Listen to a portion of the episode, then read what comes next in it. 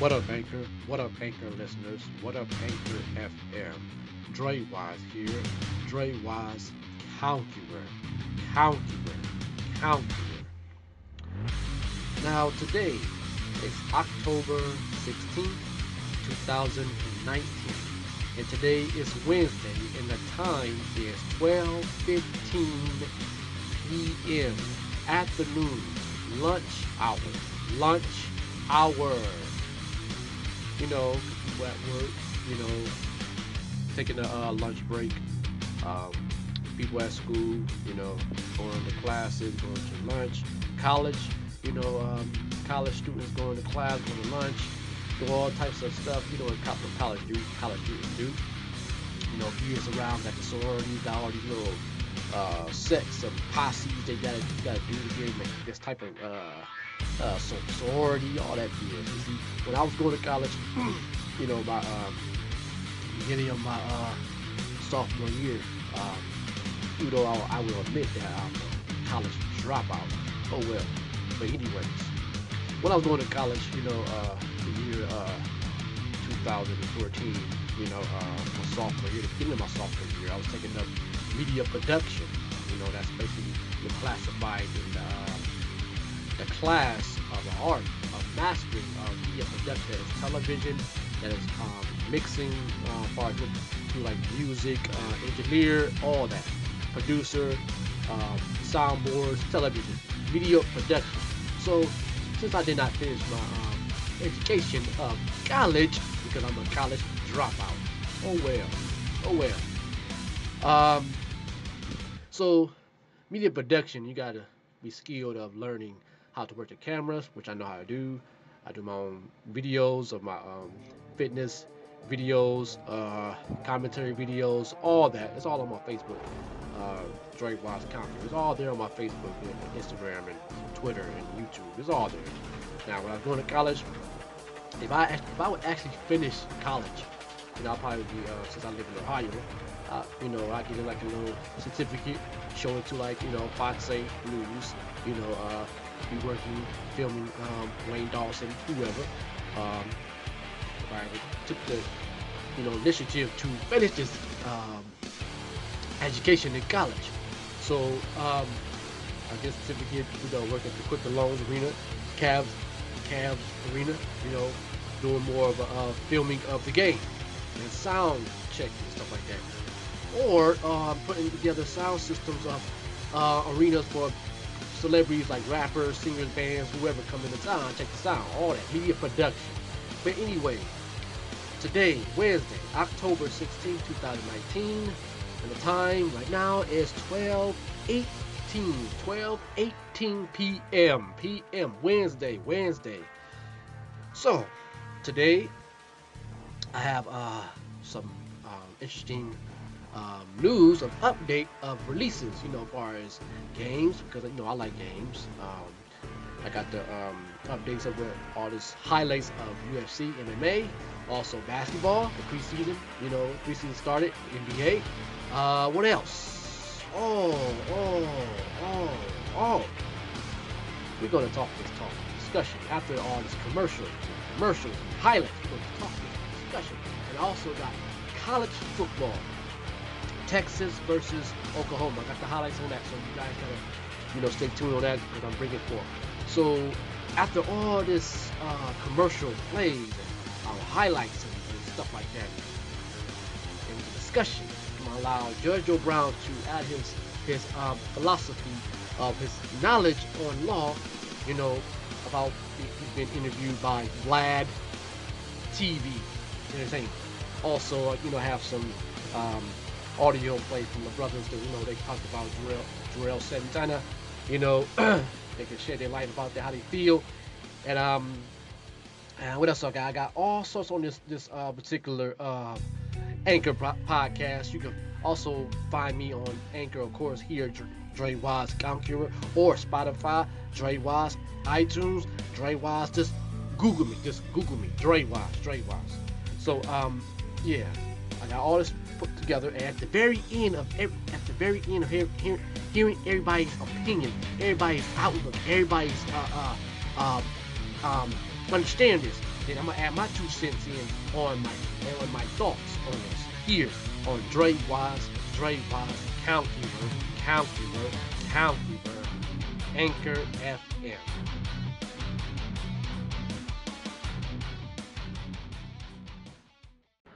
What up, Anchor? What up, Anchor listeners? What up, Anchor FM? Follow me on my Facebook account page, DreWise Counselor. Follow me on Instagram, ReaperWise.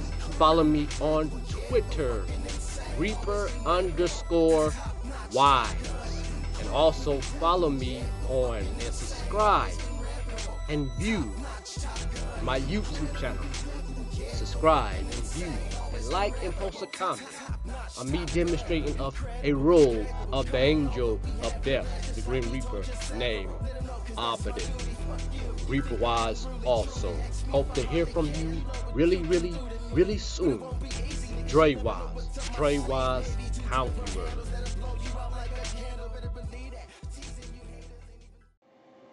The upcoming Xbox One games of 2019 and beyond. Sea of Solitude. Introduced at last year's E3, EA's gorgeous adventure game comes out of TBA status into coming soon with the recent announcement of their July release. If it isn't obvious from their title, Sea of Solitude tackles the complex feeling of loneliness. Take on the story of the young Kay as she explores the mysterious cityscape she finds herself in. Set in a unique, dreamlike world, Sea of Solitude's dark characters and creatures play the perfect contrast. It is a journey of self discovery, and it's gonna be one emotional ride once it comes out this July 5th.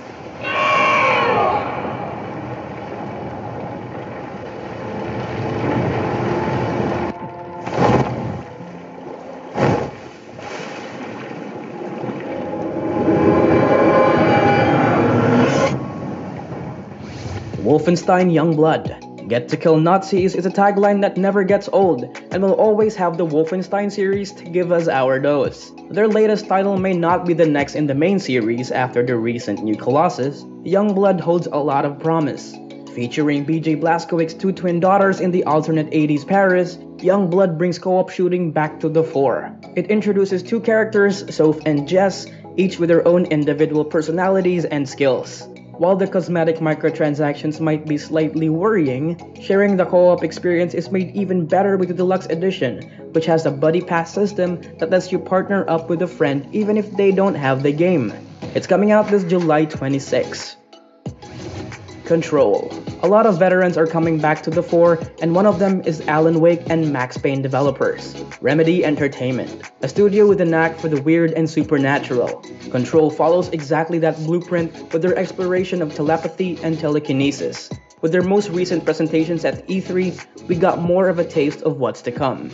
In combat, we saw of Control's shape-shifting gun and Jesse's powers, and with gameplay, the many puzzles that are waiting to be solved. Its story, though, remains a bit of a mystery, which is for a good thing. If Remedy Entertainment is to be trusted, we can expect to uncover their SCP slash House of Leaves slash Twin Peaks inspired storyline when it comes out on August 27th, 2019. Blair Witch, the horror movie that gave birth to the found footage genre. Team Bloober, the dudes behind the terrifying Layers of Fear titles, is out to expand the lore of the mysterious Blair Witch. As a first person horror game, escape from a deadly and haunted woods that warps and distorts both time and space. As the main character, stand against the horrors of the Blair Witch as you make it out alive from your slow descent into madness. It's psychologically chilling, and we can't wait for this game to come out and test our sanity and patience this August 30, 2019. Gears 5, one of the premier titles in the Microsoft exclusive roster, but it's as if they didn't make any much of an impression at E3 with their less than informative cinematic trailer, despite nearing the release date. The Coalition didn't exactly show with the fancy cinematics, but we did however get a glimpse of the game's new 3-player co-op mode called Escape, which focuses the player's skills in close quarters combat and survival. Set 25 years after the last game, we'll be facing off against a new hive mind enemy. Gears 5 is crafted especially to showcase the power of the Xbox One X. So we're looking for the smooth, lush, and satisfying shooter experience of their native 4K resolutions. It's set to release on September 10th, 2019. I used to just design websites. It's been seven long years since the last Borderlands game, which means this upcoming third installment is massive news. We'll get to play as the new Vault Hunters Mozzie, Flak, Amara, and Zane, all of which will be fighting battles outside Pandora for the first time, and using a whole artillery of crazy new weapons. Becoming as social as ever, it will offer both single player experiences as well as online and local split screen co op. Teasing us ahead of the release, there's a prequel DLC available for absolutely free for owners of Borderlands 2 and Borderlands The Handsome Jack Collection. That is, if you can get it before July 8th. Borderlands 3 is coming out this 13th of September.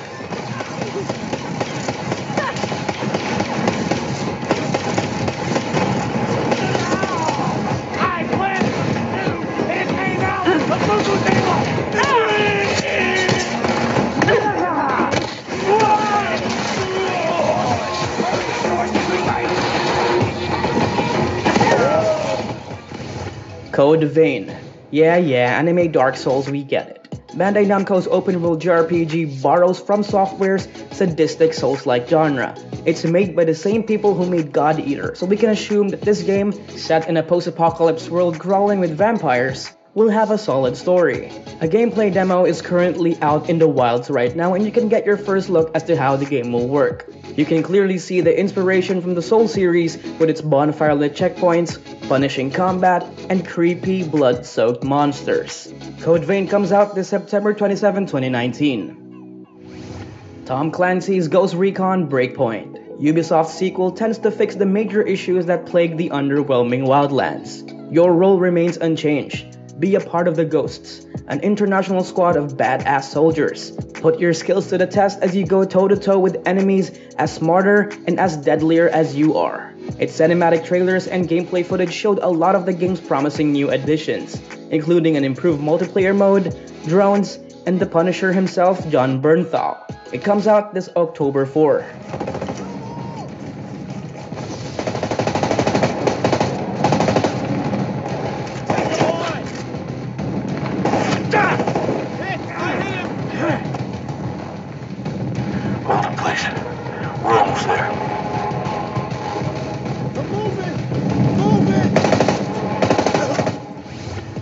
Of Duty Modern Warfare, a soft reboot of the critically acclaimed Modern Warfare series by Infinity Ward. Return to the battlefield in an unfamiliar light. The rules of war have changed and the characters are as grey as ever. Fan favorite Captain Price takes center stage in this major story. This version of Modern Warfare puts focus on its single player experience. And in addition, the new and improved multiplayer is also a priority as players step into the battlegrounds again to team up with friends or battle other players in realistic action. It's coming this October 25th. The Outer Worlds. Fallout New Vegas may have been a long time ago. The game's blend of action, story, and hilarious dialogue is still fresh in our minds. With their upcoming game, Obsidian Entertainment looks to follow it up with a brand new environment. Set in a distant planet, the threat is now less than nuclear meltdown and more of a revolt against the terror corporations. Outer Worlds shows off Obsidian Entertainment signatures everywhere you look. From the branching narrative pathways, witty dialogue trees, and the little RPG flourishes like options for stealth, diplomacy, and deception. At the moment, The Outer Worlds feels a little too much like their previous hits with its dated visuals, but if that's enough for you, then you can look forward to its release on October 25th. Star well, James went to the left hand. It's tipped home by Davis. Time in the G League, and he had weight issues. Nice pass. LeBron for McGee, the one-time warrior. And you're going to see that a lot. This foul. Uh, James into the lane. Nice pass again. And it's Davis this time. Building that chemistry early between the two. With a three back tap by McGee. The lob, and McGee puts it home. And they've seen that work. by 14 new players on their roster. Here's James with the hard drive, the catch, and the foul. I don't know how you stop that, C-Webb. In the open court like that, the strength. Oh, I know how. you put five guys right there, five seven footers, and you wait for them and you foul them. No, uh, you're so right, Reg. This is what he does. He loves and embraces the contact. It's to his, his advantage coming at you full state. Alfonso McKinnie to the line, completes the three-point play. Here is Curry, yes. And the Warriors on the board. Russell kicks it out. Curry with lots of time for three, yes. That's only fitting. The first three in this building comes from Steph Curry. JaVale McGee taking advantage of the lack of height on a comes LeBron James.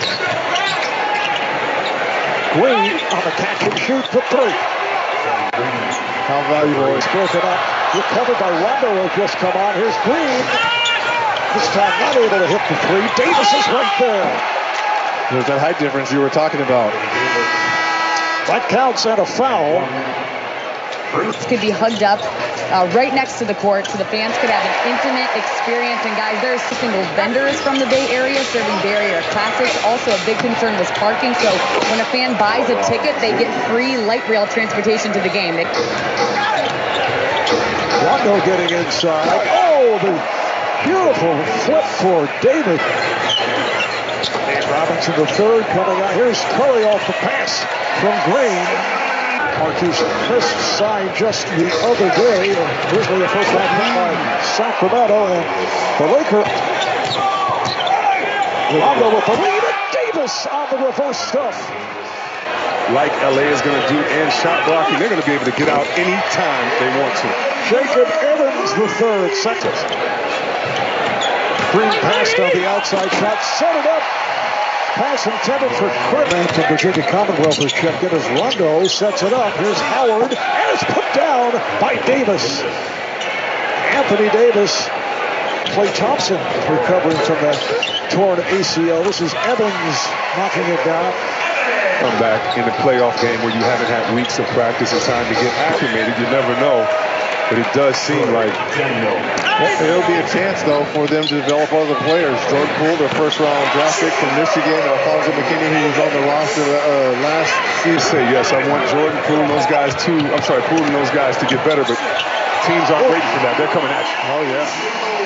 One on one but with his back to the basket anymore. So now they get him some quick duck ins. The putback by Chriss. The animosity, obviously, having grown up in Riverside and played for UCLA, the dynamic between them, Paul George doesn't even take a phone call from Magic to LA kids, you know, and goes to the Clippers. It's real. Oh, LeBron James taking to the rim, ends up on top of the cameraman as he drew the foul. So LeBron will. Having Anthony Davis in that youth, I think that's going to save a lot of wear and tear on LeBron as well because now he doesn't really have to be the man until he has to be the man. You can lean on these young guys. Or first round pick of the Atlanta Hawks last season, two years ago. He was the biggest freshman of the year and helped with the defensive player of the year in Gobert. I will check out Chris's rundown. Oh, it's a lot more scintillating. Twitter. I know I'm hearing it on Twitter right now, oh. but get ready for C-Webb. Hours at one point, but he's in a teaching mode these days. Completely a different scenario as Damion Lee, three-year man from Louisville, is able to lay it home.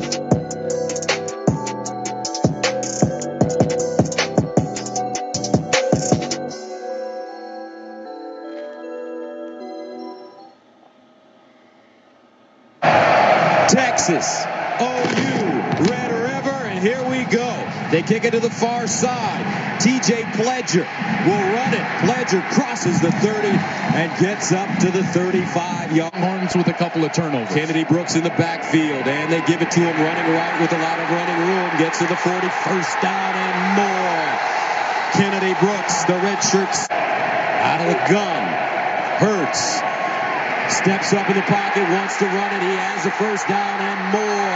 Stutter steps and finally knocked out of bounds after picking up 11. Coach in FBS. Second and 10 of the 27. Hurts firing to the far side. Bobbled and caught. Basquine and Nick Basquine hauled it in. Fifth year senior games. Remember, Hurts has great legs. He'll run it to the right side on the move. Touchdown OU. CeeDee for the TD.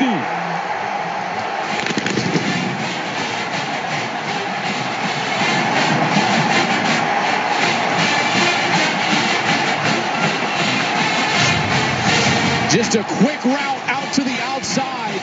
But watch number 14, Charleston Rambo. He sets this up by getting inside and almost creating a pick that is not actually a pick. Now the defenders got over the 30. Empty backfield for Ehlinger. Sam under pressure. Ehlinger sack. All right, how about this? Alex Grinch defense. Neville Gallimore getting to the. Hurts. Rolling. Running. First down. Hurts still on the move and down at the 13. Lost it after 21 yard gain. But they say he was down. Anthony Cook with the tackle. Jalen Hurts gashing the Texas defense. Watch this man coverage again, and they send a pressure, which means there's no spy for the quarterback. All he had to do is that little pump. He got that pump. Jamison can't come off of his player. And then at the end of the run, you see that ball start to come loose, and it was certainly loose as he was going down to the ground, which means if there was a clear recovery, which there. After reviewing the play, the ball came loose prior to the runner being down. It'll be Texas's ball at the seven yard line. Please set the game clock to 620. 620. Hurts runs again and another first down. Jalen Hurts making people miss. Stiff arming. Gets down inside the 50. A 22. Hurts finds CeeDee Lamb in space. Turns it up. First down OU. CeeDee Lamb breaks it across the field. Still on the move. And finally dropped at the 12. CeeDee Lamb slashing away for. Will likely kick a field goal if it's incomplete. Here's Hurts under pressure. Hurts taking his time.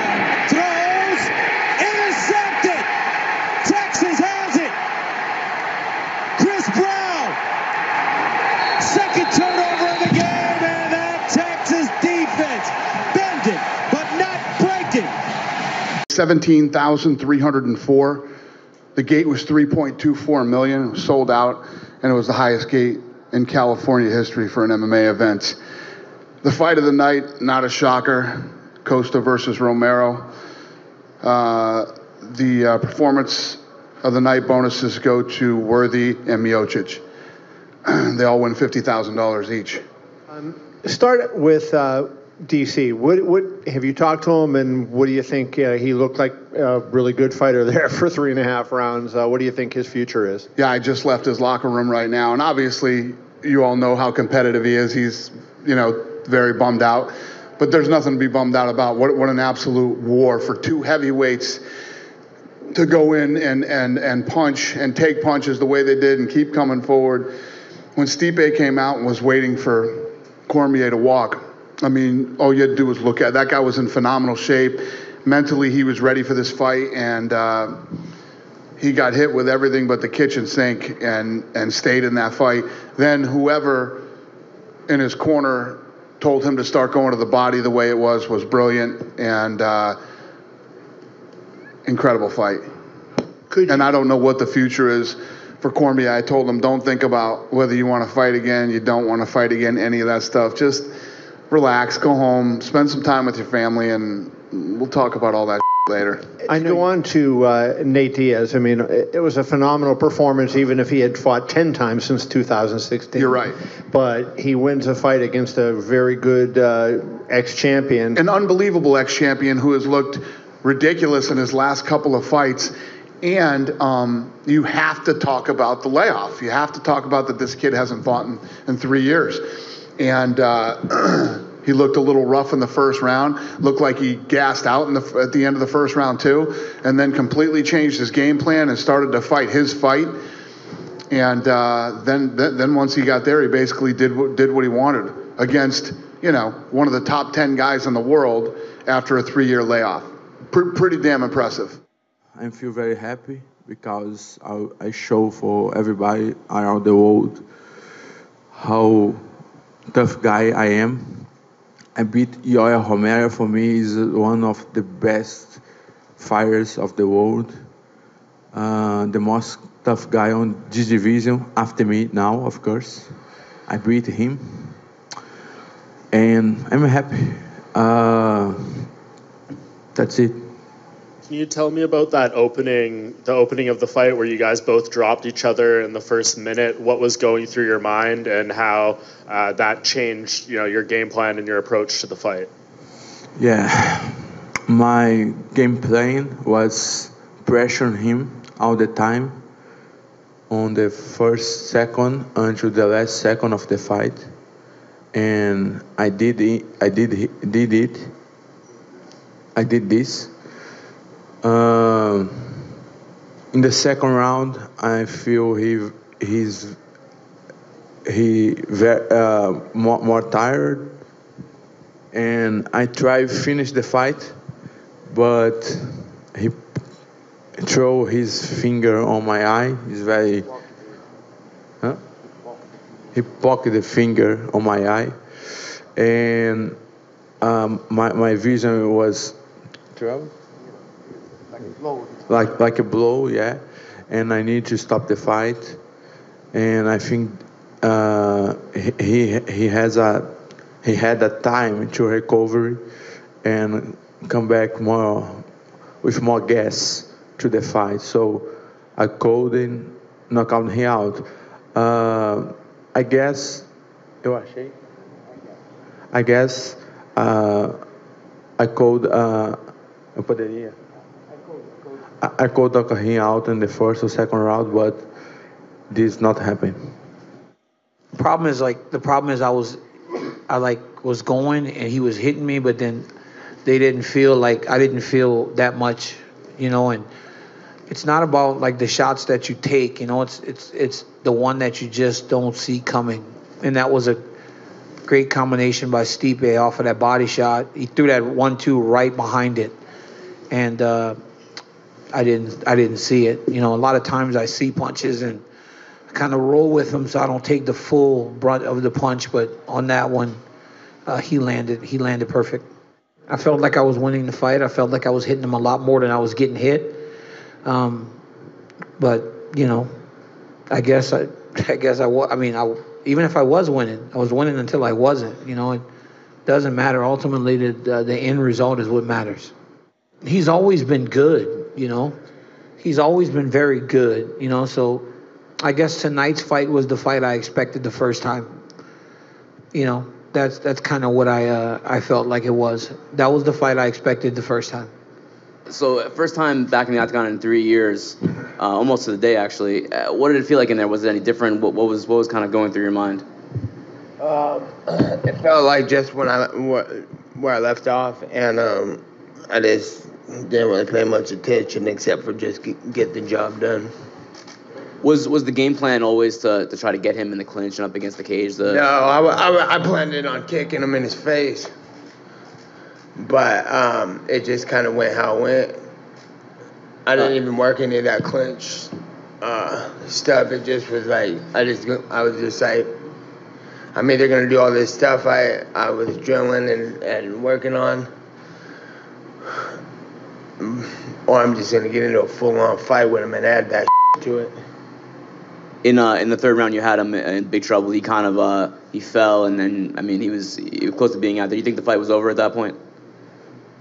Yeah, I thought I thought it was the beginning of the end for sure, but uh, I um, I just went in there and went. I warmed up in the back really good, and I was going hard, and then I kept warm when I went out, and then I started fighting because I, I didn't want to. I know was three three five minute round fight, and I, and my last couple fights were five five minute rounds, so I wanted to go in there like my first round was my third or fourth round, and uh, so I went in and first minute in from the intensity and how how long I was going, I was already I was already tired, so I didn't have I didn't have the full juice to ease up and full on take them out. Uh, I felt like that's the way I had to approach the three round fight. When ideally would you like to compete again? Um, if everything works out right how it's supposed to work out, then I'll fight next month. If if if uh, nobody's in a hurry. I want to get this done how it's supposed to be done and do it right and uh, treat it like it should be treated. I ain't even in no rush. So uh, it's it's it's not me who's going to be doing the sitting out. It's them that's going to be holding me out, or people not jumping on and trying to get it done. And that's where I've been for the last three years because I never stopped training camp. I just I just no one was showing any um, acknowledgement for uh, being the best fighter in the world, which I am. Just like this man may really be the greatest of all time. I worked really hard to be a guy who dominates a lot of opponents. It's a man against boys. I mean, this is just the story of every Jon Jones fight. He has proven many times that he is nearly unstoppable. The progress of Jon Jones from his first fight to today is really staggering. One of the most dangerous men on the planet. Jon Jones has been dominant. He truly believes that he will go down in history as the greatest fighter to ever compete in this sport. Jon Jones, an excellent wrestler. The first time we saw Jon Jones, he's only fought one time in the UFC, and he looked outstanding against Andre Gusmão. He showed some really, not just great wrestling, but really unorthodox striking. He's got a very difficult cast tonight. American Psycho Stephen Bonnar, much more experience than Jon. Oh, Him with that spinning back fist. The sky is the limit for unbeaten Johnny Bones Jones. He has to have impressed everyone in attendance tonight. Johnny Bones Jones has so much hype behind him. Tonight, it's a clash of titans. Brandon Vera and Jon Bones Jones. Vicious elbow. Jon Jones we saw a glimpse of the future. I try not to pay attention to the hype, but I do recognize that it's there. Um, I guess the only thing it does is, is make me try to live up to the potential that I can live up to. Very exciting young man, this Jon Jones. He is a serious contender for supremacy at 205. It's over! Quick and brutal, vicious. It's time to take it to the next level. My goal is to become one of the best in the world, if not the best in my weight class. And so, um, you know, whoever the UFC decides to give me, I'll be ready for it. It's all over! Jon Jones chokes out Ryan Bader! Impressive in passing the biggest test of his career. To win the title, he's got to beat the champ, who is one of the greatest and most dangerous of all time. Chubba's hurt. He's hurt, Mike. He's wobbled. Elbow. Jones to the body. And it is all over! Jon Jones is the youngest champion in UFC history! It feels so good. It's a testament that dreams can come true, guys. They really can. Believe in yourself, believe in your heart. And once you get there, don't slow down.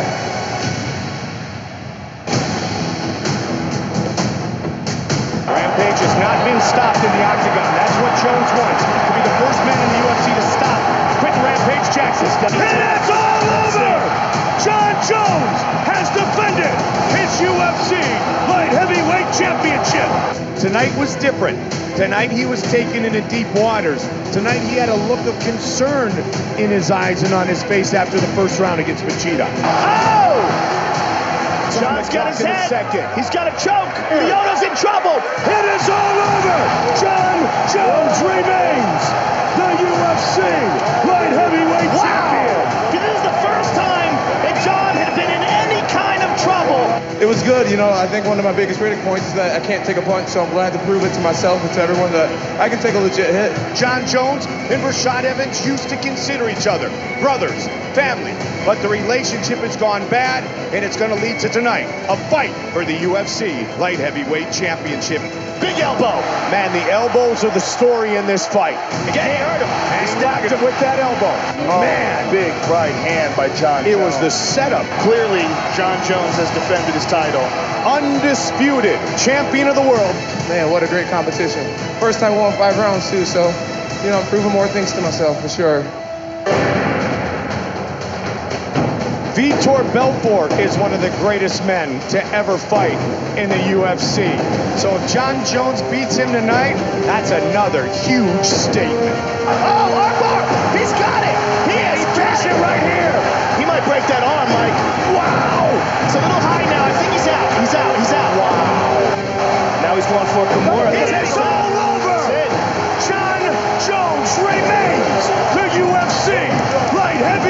champion. And he, he got that armbar in every way, shape, and form. I've never had my arm pop like that before, and I, I don't know. I just I felt it, but I worked too hard to give up. Jon Jones has been nothing but dominant, and that's exactly what he plans on being tonight in our main event as he looks to shut up Chael Sonnen once and for all. Oh, Chael's swarming on as Jones, big knee, looking to finish this fight early. all over him right here in the first round, and then it's all over! Jon Jones has finished Chael Sonnen! Uh-oh, oh, he's got a broken foot. Oh, man. Wow. I really wanted to try to chill Sonnen, chill Sonnen, and I think I did a good job at that. Jon Jones will look to set the UFC light heavyweight record with his sixth consecutive title defense, a record that has lasted over a decade. Goes on that kick. Big connection for Jones. Again, a nice elbow caught him. Oh, that might have hurt him. Yeah, that did. Jones with a vicious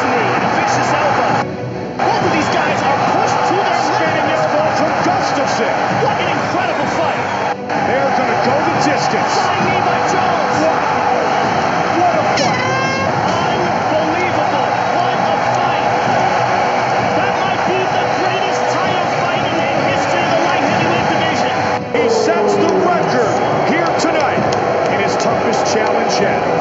I talked to Alexander. That was by far my toughest fight, and like I said, I got to really exercise my warrior spirit tonight. Tonight, I believe he faces the most dangerous guy he's ever seen inside the octagon. Bill Glover Teixeira have the ability to close that gap. Another clinic put on by Johnny Bones Jones. What Jon Jones is doing tonight, this is being Jon Jones. Johnny Bones Jones, dominant once again. An incredible performance by the champion to shut the game of Glover Teixeira down. The war of words for this fight has really gone to epic proportions. These two men have beaten everyone anyone has put in front of them. Good straight left by Jon. Oh! Big kick to the body. What a fight. What a closely contested fight. Look at this. Jon taking down DC. Momentum is rapidly rising in the corner of Jones. Jones remains the champ. What up, Anchor? What up, Anchor listeners? What up, Anchor FM? Follow me on Facebook, that is Dre Wise Calcular. Follow me on Instagram, that is Reaper Wise. Follow me on Twitter, Reaper Wise. And also subscribe to my YouTube channel where I demonstrate being the angel of death, the Grim Reaper. Subscribe to that channel, YouTube, Reaper Wise, Reaper Wise. All this is brought to you by me, Dre Wise, Dre Wise, Dre Wise, Calcular. that occurred here not too long ago. The R&B superstar and entourage pushing their way through a crowd here, making their way to a convoy of vehicles as R. Kelly turns himself in. Mr. Kelly, here's my, my allegations. And he's going to say to Chicago. Bit of a melee here, a crush of media, fans, curious onlookers, a scene very much reminiscent, in fact, of 2008, the R. Kelly trial, which I covered at the Leighton Criminal Courthouse, and at the end of which the uh, singer was acquitted on a charge of producing child pornography. Well, this time, 10 counts, as you mentioned, involving four alleged victims, three of them minors going back a dozen years. Kelly attorney Steve Greenberg, you see in the video, he did not speak to us tonight, but earlier today described his client as shell shocked by the allegations he's facing, describing Kelly as extraordinarily disappointed and depressed. Greenberg saying prosecutors are making Kelly a sacrificial lamb, predicting another acquittal. His lawyers say they offered to sit down with prosecutors and explain to them why these charges are baseless. That offer was declined. Again, as you saw, R. Kelly turning himself in at 18th and State, the first police district, the same police district where Jussie Smollett turned himself in for arrest earlier this week. His bond court appearance 12:30 tomorrow afternoon. The judge signed a no bail order today, but that does not necessarily mean the singer will be held without bond awaiting trial. Often bond is offered after that initial appearance in court. Live on the near west side, Tom Negev and W. We'll go on the record. Who do we have for the state? Gonzalez, G-O-N-Z-A-L-E-Z. To name McCoy Cummings, T-E-N-E, McCoy Cummings. Assistant State Attorney, A-N-N-E, McCord, M-C-C-O-R-D. Okay. Thank you. Judge Nicole Blank-Becker on behalf of Mr. Kelly. Raed Shalabi, R-A-E-D-S-H-A-L-A-B-I, on behalf of Mr. Kelly. Steve Greenberg on behalf of Mr. Kelly. All right, and the record will indicate Mr. Kelly's present in the courtroom. Uh, before we start, I just want to thank the uh, Marshal Service uh, for accommodating the court today. Uh, after the last court date, I received a call from the Marshal's office indicating that they would uh, would accommodate the court and have Mr. Kelly brought over on each and every court date. So I wanted to thank the Marshal Service for that accommodation to this court. All right, with that, um, where are we at first as far as discovery, or what, what do you have? First discovery, we did tender today the bulk of the documents that will come from the Chicago Police Department. There are some materials that are outstanding from the Chicago Police Department, as well as um, some 417 materials from the lab. And we have a disk of the 2002 file that we're going to copy and tender. So I believe on the next court date we should be complete. Okay. The 2002 file, meaning the court file or everything? Are the reports. Okay. Okay. All right. Um, okay, then what do you have as far as discovery? Any issues regarding discovery that you want to bring to my attention before we get to the bond issues with these motions? None at this point, Judge. I mean, we're obviously still going through all of the materials, and with the other uh, two federal cases that are out there, we've been inundated with the materials. So, okay, we're going through all of it. All right. Uh, I guess the next issue that we have is the uh, first. I'll deal with the state's motion, uh, which they filed prior to the last court date to uh, increase uh, Mr. Kelly's bond. Uh, the state filed their motion. The defense filed a response to the motion. Um, do you have anything in, in addition to what you set forth in your motion to increase the bond? Not really in addition, Judge, just the fact that when the original bonds were set on the four cases, the um, the court that was setting bond wasn't aware of all the other charges that have now since been filed, um, both in the Northern District here in Chicago, um, the uh, Eastern District of New York, and then also up in um, Minnesota. And so I wanted to make the court aware that the defendant has now been charged with um, sex charges, multiple additional sex counts, um, in all these jurisdictions, and that should affect what the actual bond is being set in this case. And that wasn't known to the court when we did our bond hearing. Okay. All right. Mr. Greenberg? Judge, the first thing I would indicate, uh, although it's not in our written motion, is it's not verified. There's no uh, verified motion to increase bond, which the statute requires. Okay. The second thing is there's no legal basis that's cited by the uh, prosecutors to increase the bond. The mere fact that someone may have been charged with other cases in other jurisdiction is not a basis to increase bond. It's not a basis under the statute. It's not a basis under uh, the case law. They don't argue that he's an increased flight risk. They don't argue that he's an increased danger. They don't argue any reason in their motion why bond should be increased. Uh, the, the bond in those other matters has been addressed by the judges in those matters. As the court knows, there's currently, he's being detained on both of the federal cases.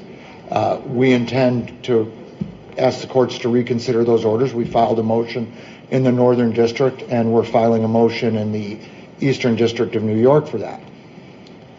The um, should the court, should the federal court modify those orders, I fully expect that he will be put on some kind of house arrest, electronic monitoring, GPS, or something like that, which also means that he's not a flight risk. He doesn't have a passport.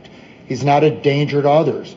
There's nothing in these other indictments or in these other allegations to show that he um, that that he's a danger to others. All of the allegations uh, predate these charges, predate the bringing of these charges by years and decades. I would point out also, Judge, that when the state added charges before Your Honor, they didn't ask that the bond be increased. Uh, the fact is that Mr. Kelly has never missed a court date, never missed one on this case, never missed one on the prior case uh, that he had. Voluntarily turned himself in originally on these charges, voluntarily came to court when, when the charges were upgraded against him. And there's simply no legal basis to increase the bond in this case. Okay. Any response? I would just say that a lot of what counsel just said is based on speculation about what could happen if his bond were changed in, a, in one of the other courts. And so that's a lot of speculation. I would also point out that part of his charges um, here in the Northern District of Illinois include the fact that um, the defendant is accused of having um, influenced the witnesses on, the, on that case, that first trial. And lastly, I would say that the defendant does have additional charges, and that absolutely is appropriate to bring before this court to ask that his bond be increased. He does have additional charges. Okay. All right. Look, as a practical matter, he's being held now, no bail, in the Eastern District of New York and in the Northern District of Illinois. Uh, unless Mr. Greenberg can convince both of those courts that he should be released on bond, Mr. Uh, Kelly's going to remain in custody. Uh, so as far as a motion to increase the bond, uh, I don't believe it's appropriate at this particular point in time. That being said, if there's a change in circumstances, in other words, if you're able to convince both of those federal courts in those different jurisdictions that he should be released on bond or some type of uh, some type of uh, conditions regarding release, if you want to bring that motion to increase the bond back before the court, I think that would be appropriate. But at this particular time, it's kind of a moot point. Um, the bond that was set originally uh, in this matter by the, uh, I'm assuming the bond court judge, or maybe from the grand jury, I'm not sure. Bond. Bond court? Okay. Uh, I thought uh, when the uh, case first came before me for Raymond that the bond was adequate based upon the fact that there's four cases, there's 250,000 D bond on each one of the cases plus pretrial services, which I thought was appropriate based upon uh, the information that I had regarding Mr. Kelly. I still believe that's true. That being said, I'm going to deny the motion at this particular point in time. If there's a change in circumstances and he is somehow released from custody and you want to bring it back before me, I'll, I'll take a look at it then. Okay? Along that, uh, as long as we're talking about that, there was an order issued regarding pretrial services. In light of the fact that Mr. Kelly's in custody, uh, I'm going to vacate that order here in Cook County. And then, like I said, we'll take a look at it again if he is released on bond. Okay? All right. Um, the final issue I have regarding bond is a uh, petition or a motion, rather, to intervene filed uh, on behalf of the surety. And uh, Mr. Collins, would you just identify yourself for the record? Yes, Judge. My name is John Collins, J-O-H-N-C-O-L-I-N-S. On behalf of the surety, requesting leave to intervene in this matter and present a motion to Your Honor. All right. I'll give you the opportunity to uh, uh, file your motion and intervene for the limited purpose of arguing on behalf of the surety uh, that you want the bond returned. Judge, I don't know if the if if counsel is ready to argue today. If they need a little time, I'd be. I, I filed it Friday, so I do understand that they might have more time to respond. If not, I'm very prepared to argue today. Uh, well, it it seems to me, in just looking at the motion, Yes. that the only response that the uh, uh, defendant may have is whether or not he wants to agree to exonerate the bond, which means that he would be held no bond. I, and, and and again, I understand that they are trying to petition in Northern District, Illinois, and um, and in uh, New York. However, Judge, um, the petitioner is in fear of jeopardy of losing this bond, Judge. As we understand, I think there may have been a CBR placed on this bond, and there's monies owed. So we want to try to stop before and let the court know at, the earliest moment that we expect to receive these monies back. Okay. The only uh, the only question I have is what authority you believe that the surety has to come in and request that I do that? Well, Judge, there's been a substantial change of circumstances. Just like when there's a change of circumstances to increase the bond, Judge, in this instance, he's held no bond, so the purposes of the bond are frustrated in Illinois. And with, with that being said, Judge, the surety had no basis of knowledge for the additional investigations. It was for this purposes only. So if bond is to be frustrated and he's to be held no bond, then there's no need to have her money sitting in deposit. So if, if they want to have an opportunity to address that, maybe some modifications to the other jurisdictions' bonds, but this case, this money in these instances were expected to be for this purposes. With bond being frustrated, the court has, a, mo- has the ability to address bond in its own right. You didn't increase the bond in this instance, however. But this is a different issue. You're asking you're asking on behalf of the surety that I return the bond money. And I'm asking you, by what authority are, are, are you asking that? Judge, if bond is frustrated, or if he's not being, if the purposes of bond are not being met, then the court has an option, has an option at its discretion, Judge, to order the defendant held with no bond in this instance. If he's going to be held no bond in two other jurisdictions and have this bond here waiting, then the entire purpose is a bond are frustrated. So we can actually let you exonerate it. It's, it's, it's allowable under the statute. If you want additional sp- specific instances, we can provide those, Judge. Well, let me ask you this. Um, your client, Yes. okay, is uh, Miss Veronica Love. Is that correct? Valencia. Uh, I'm sorry, Valencia Love. Yes. And she's the she's the surety. She signed the bond slip, correct? Okay. And did she read the bond slip? Yes. She did. Far as I understand. All right. If you look at the bond slip, it's clearly stated under notice to person providing bail money other than the defendant. And there's four points. Yes. All right? And point one is I understand that the money that I have posted is for the bail for the defendant named in this uh, bond in the above numbered case or cases. Okay? Paragraph one. Paragraph two, and this is most important. Paragraph two. I understand that even if the defendant follows all court, all court orders, uh, that this money may be ordered in uh, in the judge to pay for the defendant's attorney's fees, court costs, fines, fees, and restitution to the victim, and that I may lose all of my money. That's italicized for emphasis. Third, I understand that if the defendant fails to comply with the conditions reflected in the bond, I may lose all my money should the court enter the forfeiture of bail order. Again, I may lose all my money is also italicized. Yeah. Um, and then the fourth point deals with the 10% of the bond. But my point is this, that when your client signed this surety on behalf of Mr. Kelly, um, right next to the signature, these conditions are set forth. So, I mean, there's a there's a certain risk that a surety has in signing a bond slip for someone on behalf of someone who's in custody. She took that risk. Notwithstanding the language on that, we still ask that in the issue of fairness, Judge, Mr. Mr. Kelly is a man of massive resources. This is a private citizen that comes for a limited purpose to assist. And, and, and, in the interest of what fairness is, she didn't know that New, Northern, New York was going to indict. She didn't know that Minnesota was going to indict. She didn't know that Northern District of Illinois was going to indict.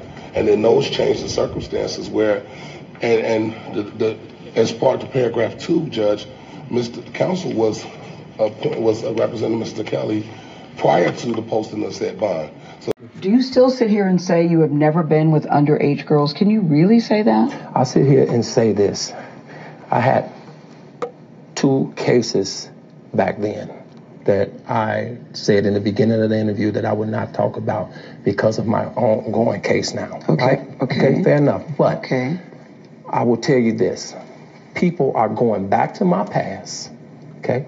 That's exactly what they're doing. They're going back to the past and they're trying to add all of this stuff now to that to make all of the stuff that's going on now feels real to people. But the past is relevant with you with underage girls. Absolutely no, it's not. Why? Because for one, I beat my case. But I'm not talking about the one case in which you were acquitted. I'm talking about the other cases where women have come forward Mm-hmm. and said, R. Kelly had sex with me Mm. when I was under the age of 18. Mm-hmm. R. Kelly was abusive to me, emotionally and physically and verbally. Okay. R. Kelly took me in a black room where unspeakable things happened.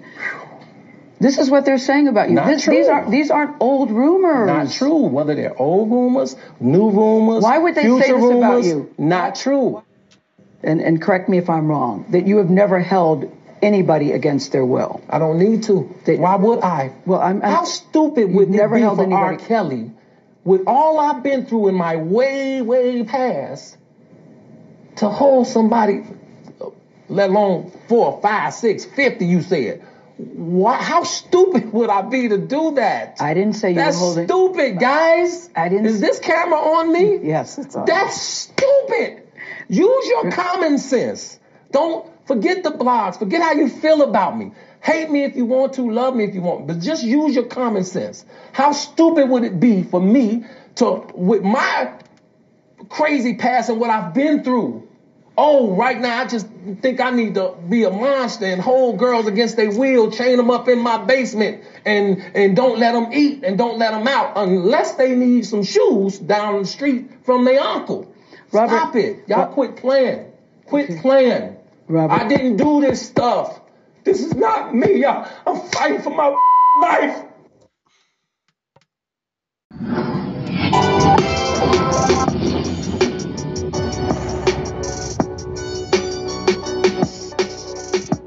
But Santana has seen better days. Just a few hours ago, the ruling came down out of South Passaic, you know, court up there in um, North Jersey, that Juelz Santana will have to sit in prison for 27 months for trying to board a plane with a loaded handgun plus those oxycodone pills that they found in his handbag. He also tried to flee the scene back in March. So the court today ruled that he would have to actually, you know, do 27 months in prison. And following that, he'll be under supervised release for about a year. So yeah, man, what do y'all think? When uh, we was in limbo, we dropped a video about a week ago with Juelz Santana. I think he talked on Love and Hip Hop, and he said, look, he didn't know, you know, um, if he took a plea deal that he could possibly get 27 you know, um, months, but the judge could give him a little more. It was pretty much the judge's discretion. So now, you know, um, I said, and I was right, that the judge will probably give him the latter, which is the leaser time, which is 27 months, because it could have went up,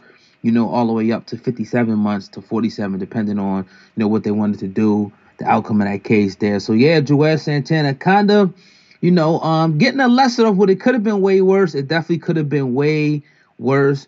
Juelz Santana, you know, pleading guilty and getting 27 months in prison, and then he will have to, after that, pretty much be on supervised release, which you can say is parole or probation, whatever you want to call it, man. Let me know what y'all think in the comment section.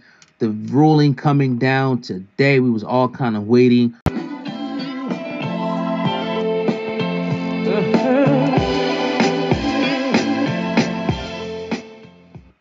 All right, man. I seen this uh, photo come across my screen on social media.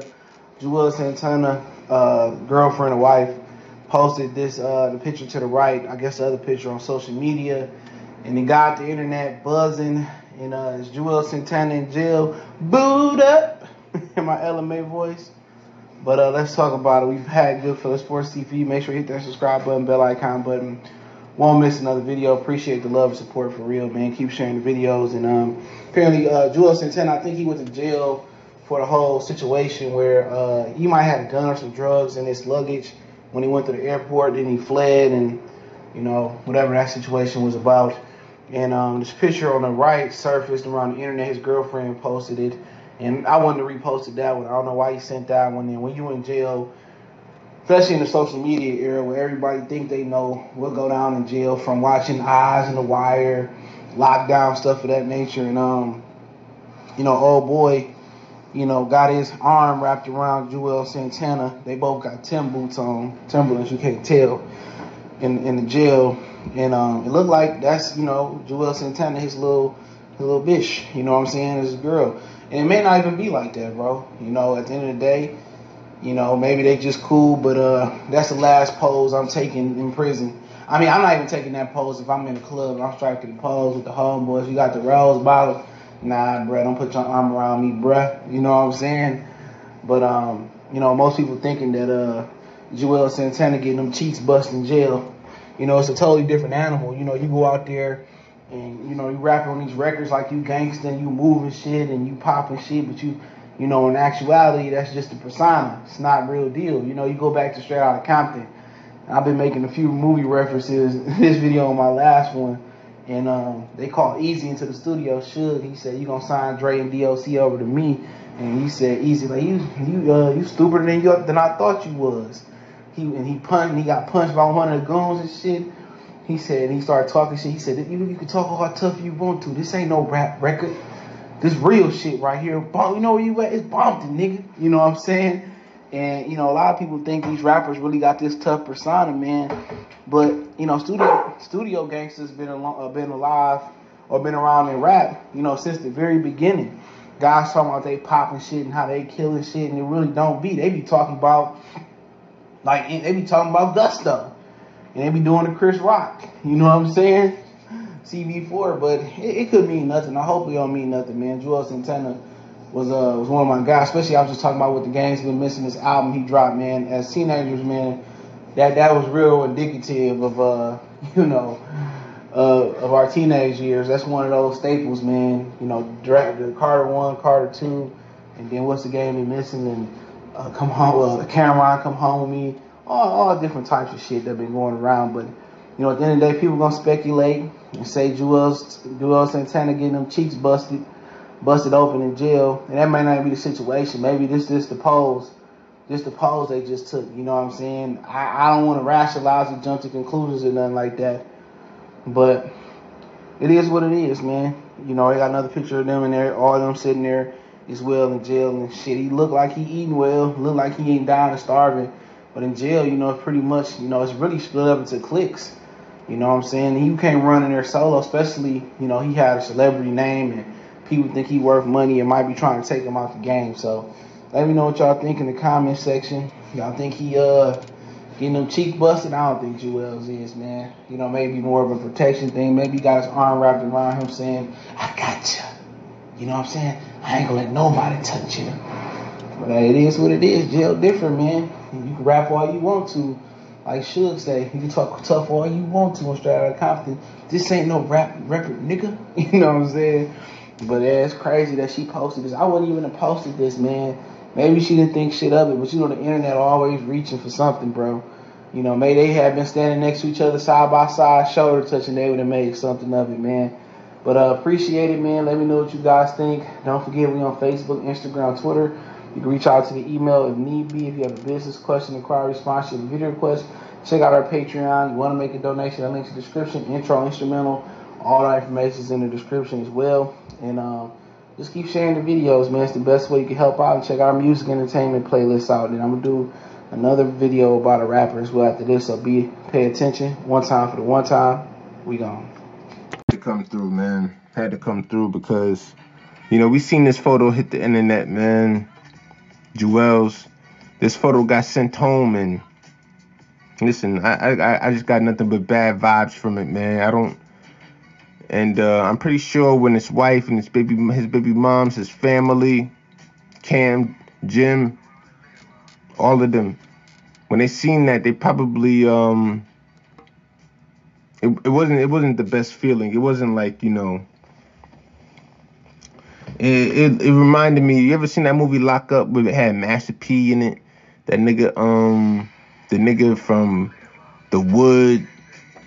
Two niggas that was in the wood. Like it was, it was called Lock Up. It was one of those uh, movies. Um, it was a good movie though. Surprising because Master P was in it, but I don't know why I just thought of that movie, man. If you if you seen it, you probably know what I mean. But I don't want to get into that because um you see just looking at this picture man like you know like there's no real way like i don't know how you know his family as his baby moms can, can his wife can feel like you know confident after this picture. Now when he comes home you have to ask him.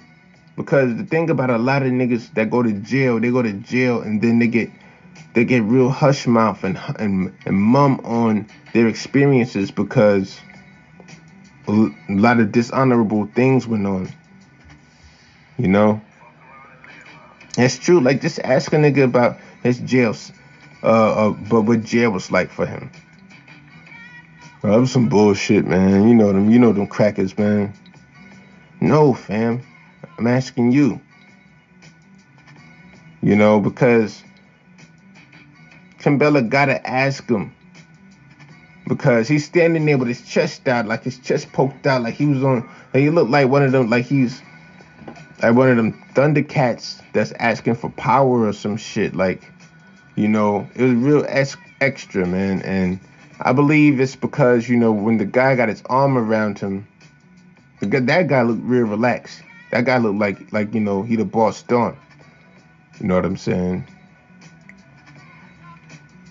When he got his arm around Juelz, like we never even seen Cam take a picture with Juelz like that. You know what I'm saying? Never. And um so it's like it looked like Juelz is trying to stand there with his chest poked out the most he can, you know what I'm saying, to let to let to, to send the um you know the subliminal message to his family, his friends, his fans that listen, no matter what, no matter how much I'm being extorted, and robbed, and and bullied, picked on, you know, I'm not going to PC. I'm standing strong. I'm standing down, standing tall. That's what that looks like. But because with the guy having his arm around him, you know, like we've seen jail pictures before, man. We've seen jail pictures. How many jail pictures have you seen like this, where a nigga has his arm around a guy? Like, like we seen episode like I said on my Instagram. I said we seen episodes of Lockup that that will tell us exactly what's going on here. Let's tune into MSNBC, man. You know, I believe I believe that that the extortion levels are very high. You know, I, I don't know. I don't know how, how this could go down like this, man. I don't know what dorm they put him in. They must have put him in the dorm that had um who who Juelz had beef with back in the days. I don't know, but you know, remember Nation? He probably, was locked up with the Nation's people. They're like, yo, we ain't forget about that freestyle from 2002, nigga. You know? I know, like, J.R. Rider just had to go do a bid, did this thing, came home and everything. He didn't have this aura. It was, there was, there was, like, it wasn't this aura, man. Like, where Mendeecees at? Ain't Mendeecees in there, too? Like, tell Mendeecees, like, Mendeecees got to hold you down. This is loving hip hop alumni. Like Mona Scott got niggas out here going to going to jail, getting buck broken, getting extorted. Because if those niggas are, are because these, you know, of course, like, and then niggas will, you know, if they're feeding for a soup, for or for a ramen noodle packet. So, like, listen, they they they should if they was trying to get the big fish. Like, listen, Mona Scott Young like whatever relationship Juelz got with Mona Scott Young would be the way, not fucking Juelz because he dipset. You think he still like listen that diplomatic immunity money? He only got like I don't know how I don't, I don't believe that his uh, paperwork was all the way right then. You get what I'm saying? But but this looks like extortion to me, man. This looks like extortion. I want to go through some that maybe we could pick up on a couple of things. Just keep looking at this picture, man. Part blacks run the prison system. Bloods and Crips have the keys to the yard, my friend. That's just how it is. Of course, there's some. Yeah, you see, it, it's weird right here what he's saying. Like I don't know where he's from speaking this because. Yes, in, in all white cities, in, in fucking Montana, Ohio, everywhere in the South, yes, blacks run the prison system because they lock up all the black niggas that are there, and you know it's only black and white people there. You know what I'm saying? Listen, we're not told we're not gonna count the sprinkles, all right? But you know what the fuck I'm talking about. But um, but in New York, New Jersey, that's when we like you got to account for the other side. You know what I'm saying? You got to account for the other side because you know I mean, but actually, you got to account for the other side in the South too, because the other thing, like yeah, blacks, there's bad blacks, you know, that's locked up too, but then the Mexicans are locked up. You know what I'm saying? They lock up Mexicans at the same rate. So, you know, it's it's two different types of uh, two different. It's blacks, Mexicans, and white. Uh, I guess guessing white people, mostly black and Mexican, right? For the for everything outside of the northeast region, because in New York and New Jersey, where where Juelz is locked up, I, I believe you know what I'm saying that the um the Latin gangs have a say so and stuff. But this guy that has his arm around Juelz is black. You know? We know all the stuff, you go back and listen to all the um lyrics and stuff that Juelz has spit. So we know what his allegiance is. Most likely the guy that has his arm around him is is from the same allegiance. Stop. He had that joint with Dave East, with Bobby Shmurda, Rowdy Rebel, and everything. So he was working at one point. I was like, fam, just keep doing it, man. This guy, like, this guy needs Gary. He needs to go live with Gary V. Gary V would tell him, yo, get yo, yo, get the fuck up, go in that fucking studio. Don't fucking come out until 12 o'clock. You know, you can't even fucking eat until I get a mixtape. You know what I'm saying? It's just Juelz, man, looking at this picture, man, it's like, you know, it's frustrating for me, man. I'm like, come on, Juelz. Dipset, man.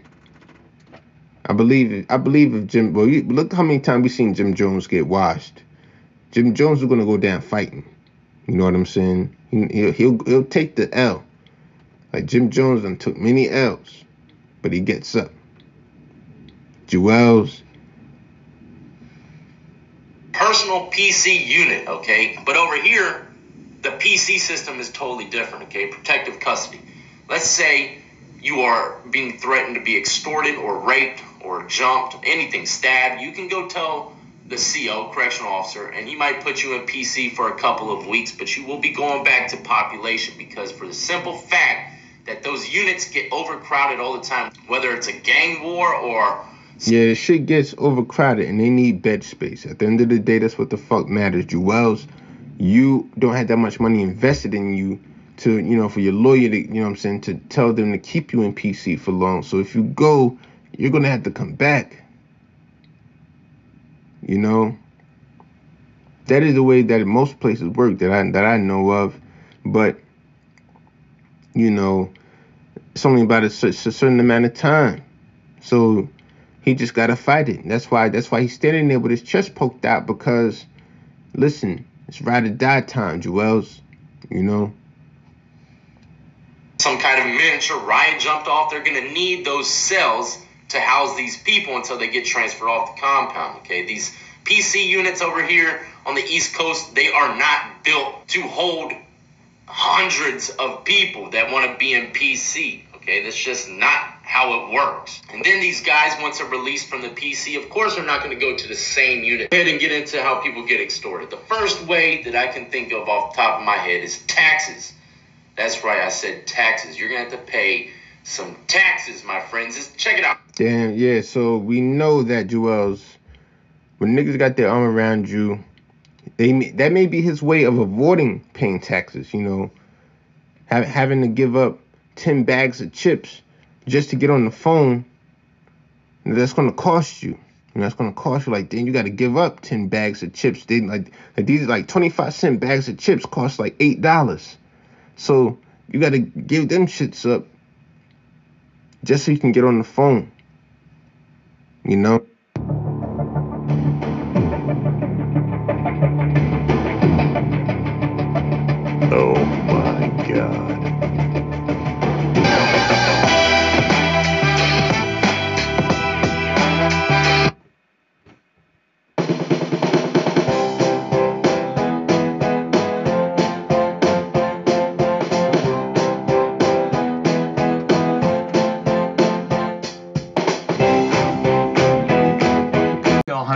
$100,000. Criminal defense attorney Alan J. Levine told HollywoodLife.com. The two other charges of illegally changing lanes as well as a possession of an illegal substance also carries a one-year sentence and $1,000 each, as the rapper prepared to appear in court in May. This isn't a random sentencing though. It's one that's built upon Offset's past misdeeds. In 2013, after being put on probation for theft and burglary, Offset broke his probation and thus was put into jail. There was some other thing behind the scene, but you know, it's all good. But yeah, my bond was denied. They wouldn't give me no bond. Eight months. Then in 2015, all the Migos were arrested for various crimes. Offset was charged with the possession of an unspecified Schedule II narcotic, possession of an illegal substance, possession of a firearm in a school safety zone, and possession of a firearm during the commission of a crime. This led to Offset spending eight months trying to get out a rather significant amount of time. And for both of them, time isn't something you just get back. And also for both of them, time isn't something you want to give up right now. Number two, if they go to jail. that definitely needs to be added to the list from now on is loyal because she has committed to stand by her man no matter what. So let's be real here. Both Offset and Cardi B are facing serious jail time, from 1 to 12 years, depending on who you're focusing on. Again, it's not confirmed if either of them will actually serve jail time, but the possibility of it is most certainly there. And when it comes to things like this, you might need to be prepared for the worst. Rappers have gone to jail in the past, and both of them have proof lined up against them that they did these crimes. So again, it could happen, which would be a bad thing for multiple reasons. The first of which is because they could possibly be in jail at the same time. They wouldn't be able to see each other for at least a year. When Cardi B gets out of jail, of course. The best they'd be able to do is write to each other, which would be rather an odd state of affairs given that they'd be writing from jail to another jail. That kind of stress and separation isn't really good for a marriage, and yet they only have themselves to blame, which brings me to culture, their daughter. They're not even one year old daughter. If both of them are in prison, both of them won't be able to look after her, which means that they have to go and give her to someone who would be trustworthy, or pay someone to take care of her until Cardi B gets out of jail. That raises all sorts of questions in terms of who's, the hows, the whys, and so on and so forth. It's not really an ideal situation, and that alone will cause even more stress for them in prison more than anything else, as they know the other will be able to handle themselves in prison. But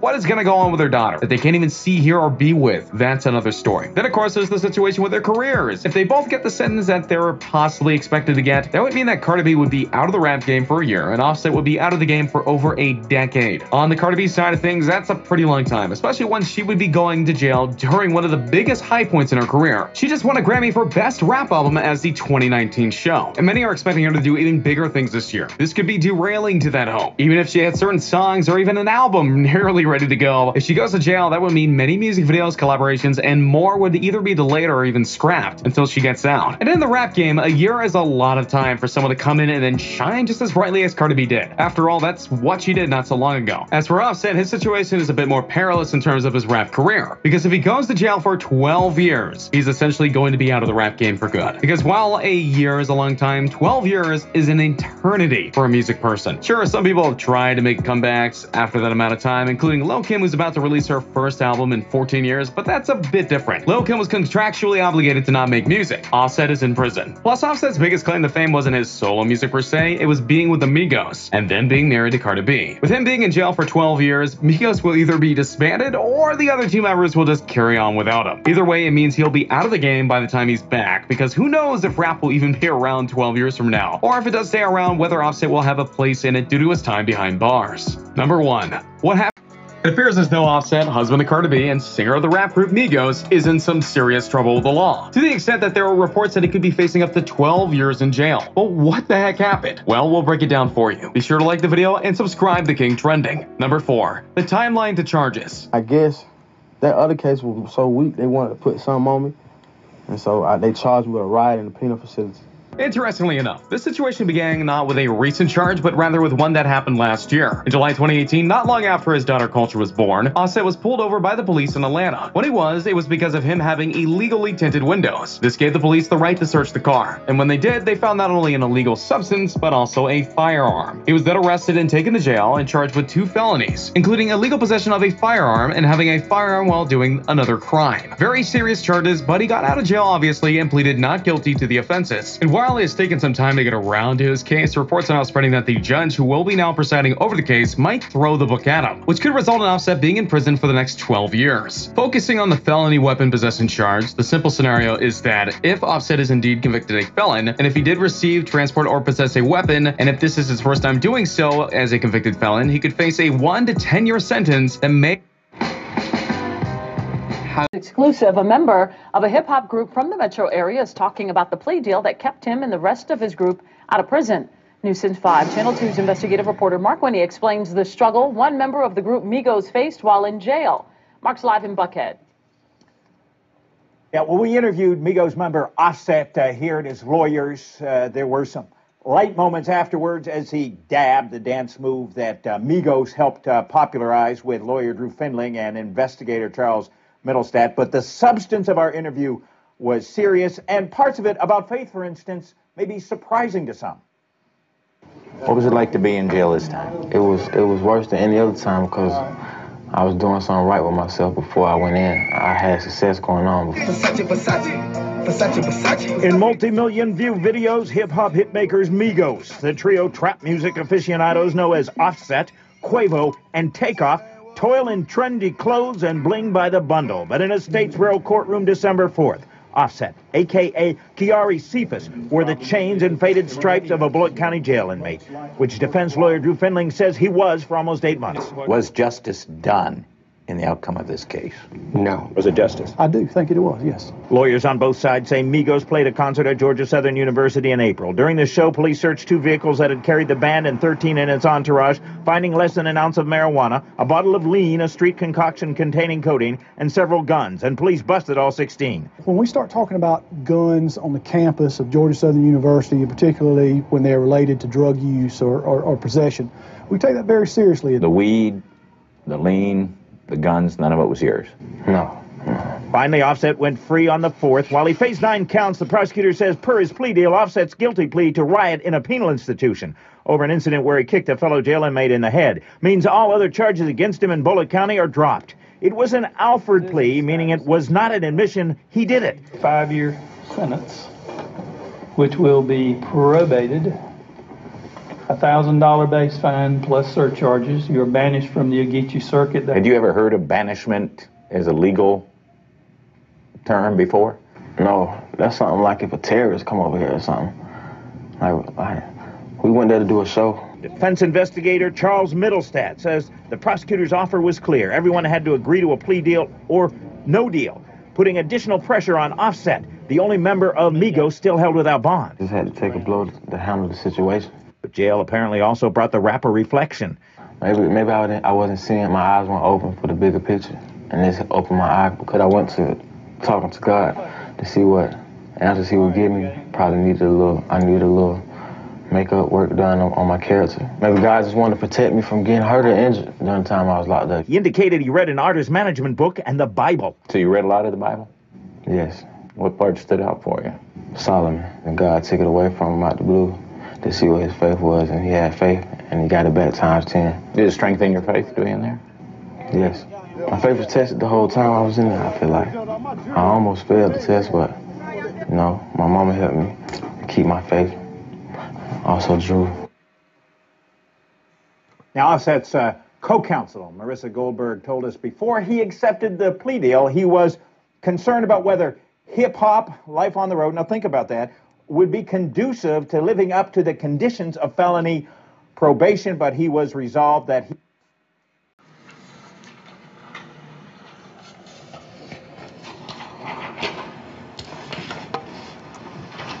May it please the court, this is SU 15 CR 254, State of Georgia versus Kiari Kendrell Cephas.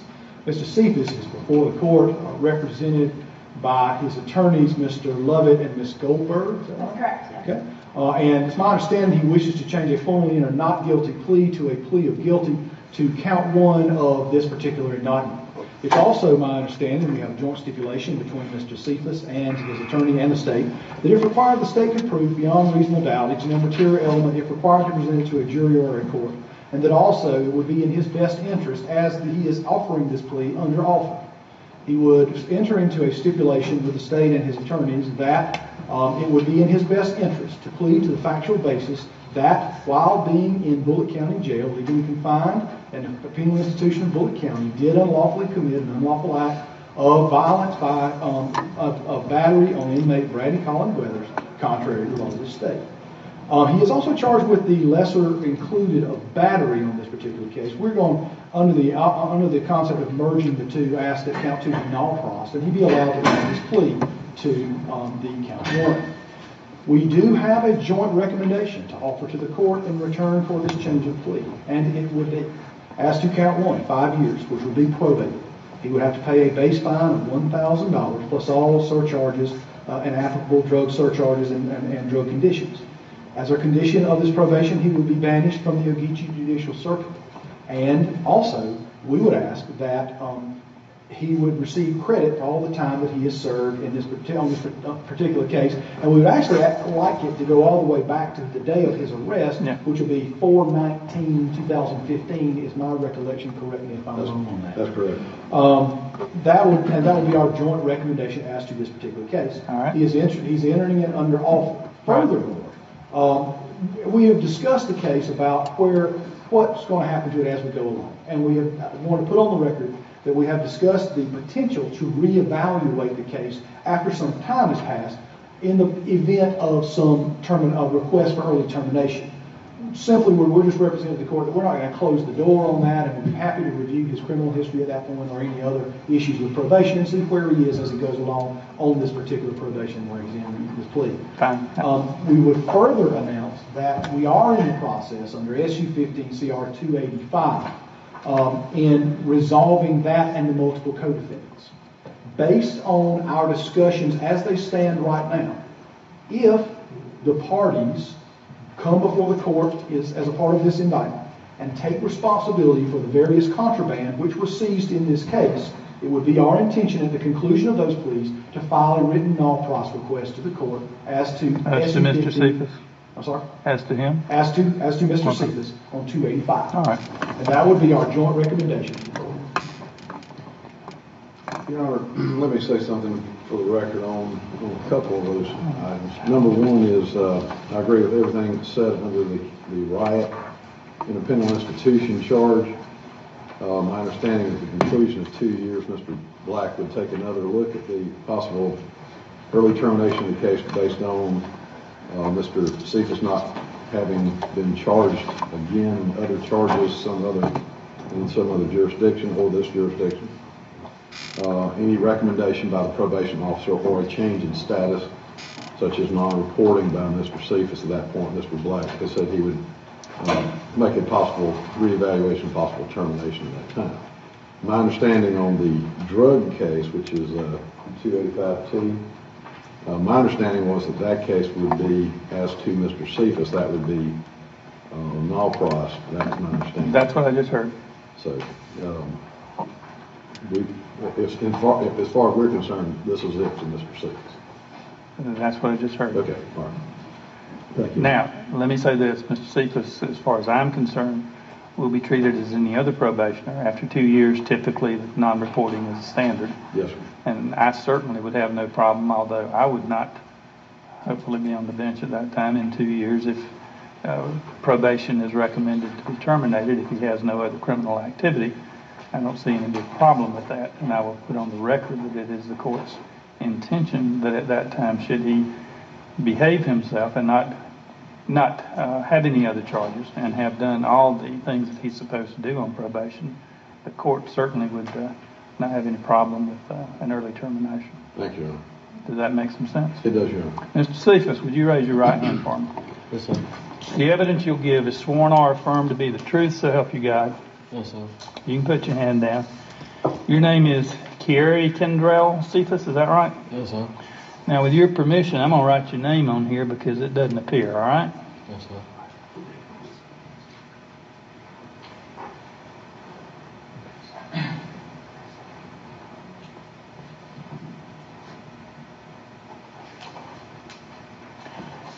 You can see I have written your name, and that's the only change I've made to it, correct? Yes, sir. How old are you, Mr. Cephas? 23. How far in school have you gone? Graduate. Good. You don't have any trouble reading or writing? No, sir. That would ordinarily be none of my business, but I have in my hand a sworn statement. It appears to have your signature on the back. Did you sign that? Yes, sir. Did you and your lawyers go over these questions?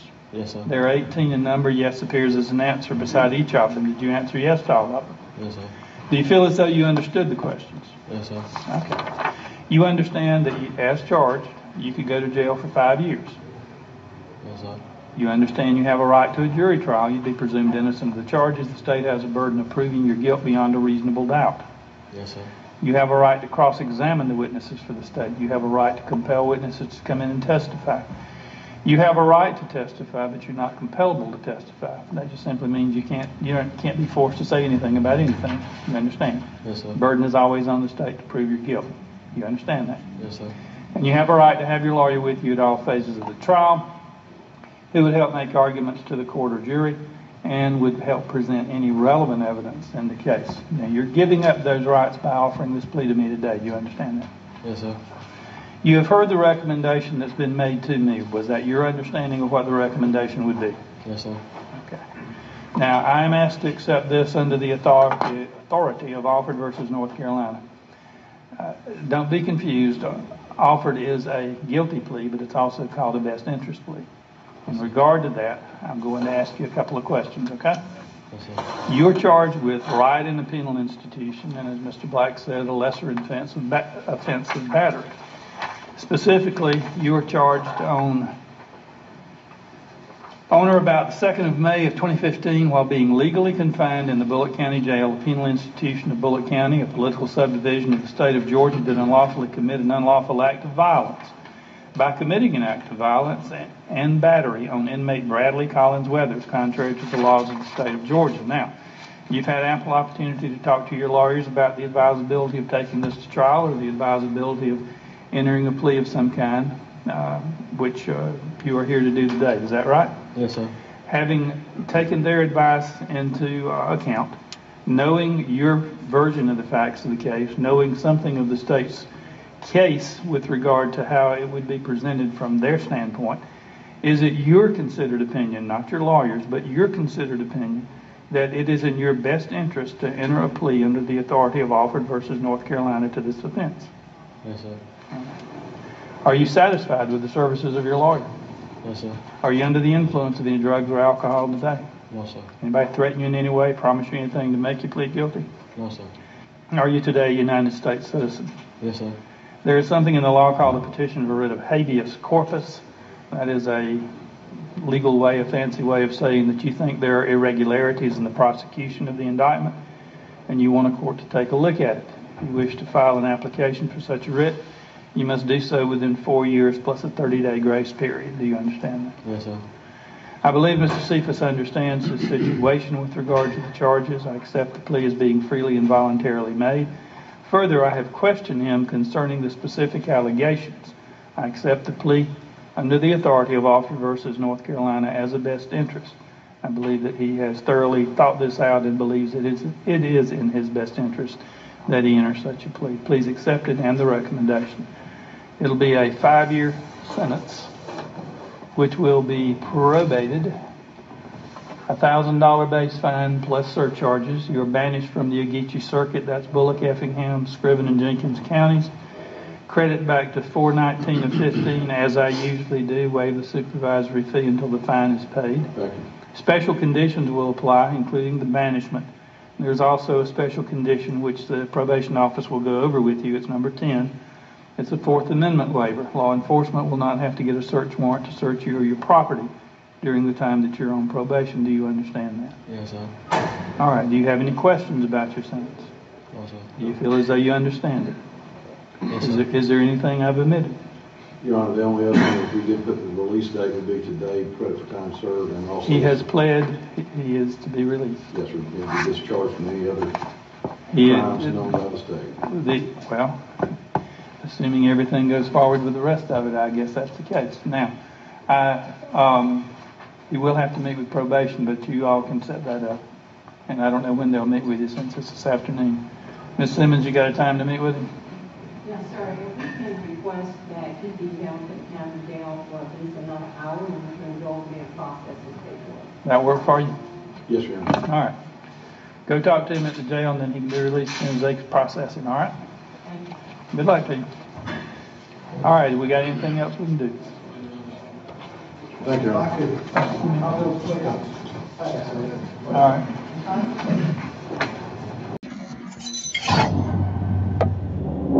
You recently got out, but what exactly was the situation that led to you guys getting locked up that one time and you ended up having to stay in jail? Basically, we had a show. Um, we had a show in Georgia Southern, and um, got stopped. Everything was all good, but it just got bigger than what it seemed because of who we are. I had to stay in there because I wasn't. Um, the DA wasn't giving me no bond because of my history on my, my record. So he wasn't. They was denying my bond every time. Okay, so because the other two members got out, and you actually had to had to end up staying. Yeah. Um, and that was just because your bond was denied. Yeah, my bond was denied. I think it's, it was some other thing behind the scene, but you know, it's all good. But yeah, my bond was denied. They wouldn't give me no bond. Eight months. And what what city was that in? Statesboro, Georgia. I saw a picture of y'all like right, right when you got locked up, and you guys were wearing like these black and white striped jail suits, right? Yeah. I, I didn't even know that type of shit existed, man. Like that looked like some shit from like the 1940s or something. Man, that's how it is down there. It's in, that Statesboro, that's the country. That's four hours away from Atlanta. Small little country town. Yeah, man, they ain't playing for down there. Okay. I mean, being that it was a small town like that in the South, were, were you worried, you know, in terms of the cops and, and racism and everything else like that? Man, honestly, nah, we just were going to do a show. You know, when you doing the right thing, you don't think about stuff like that.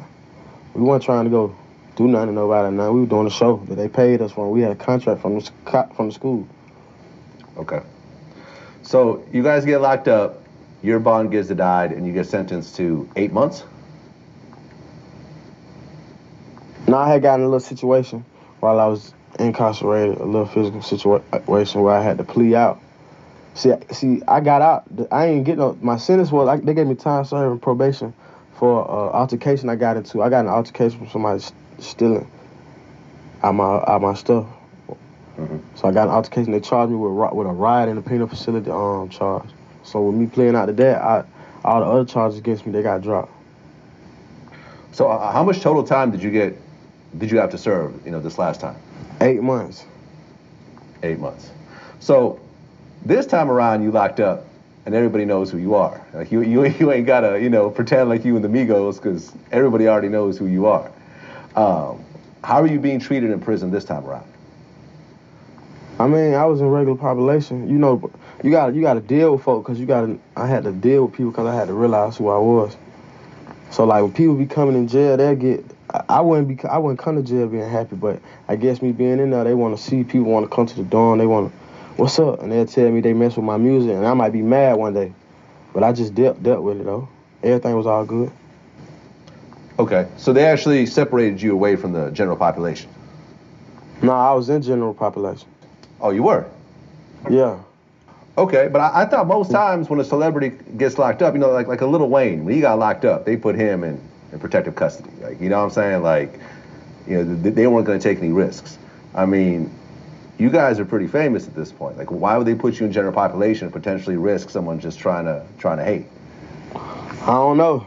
I was in regular population. I don't. I, I don't know. I was straight though. Everything was all good. I'm regular just like everybody else. And now I ain't no celebrity.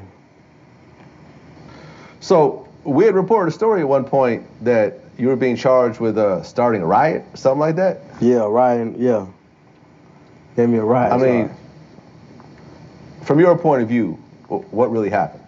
None. Little to none. I just got in a little altercation.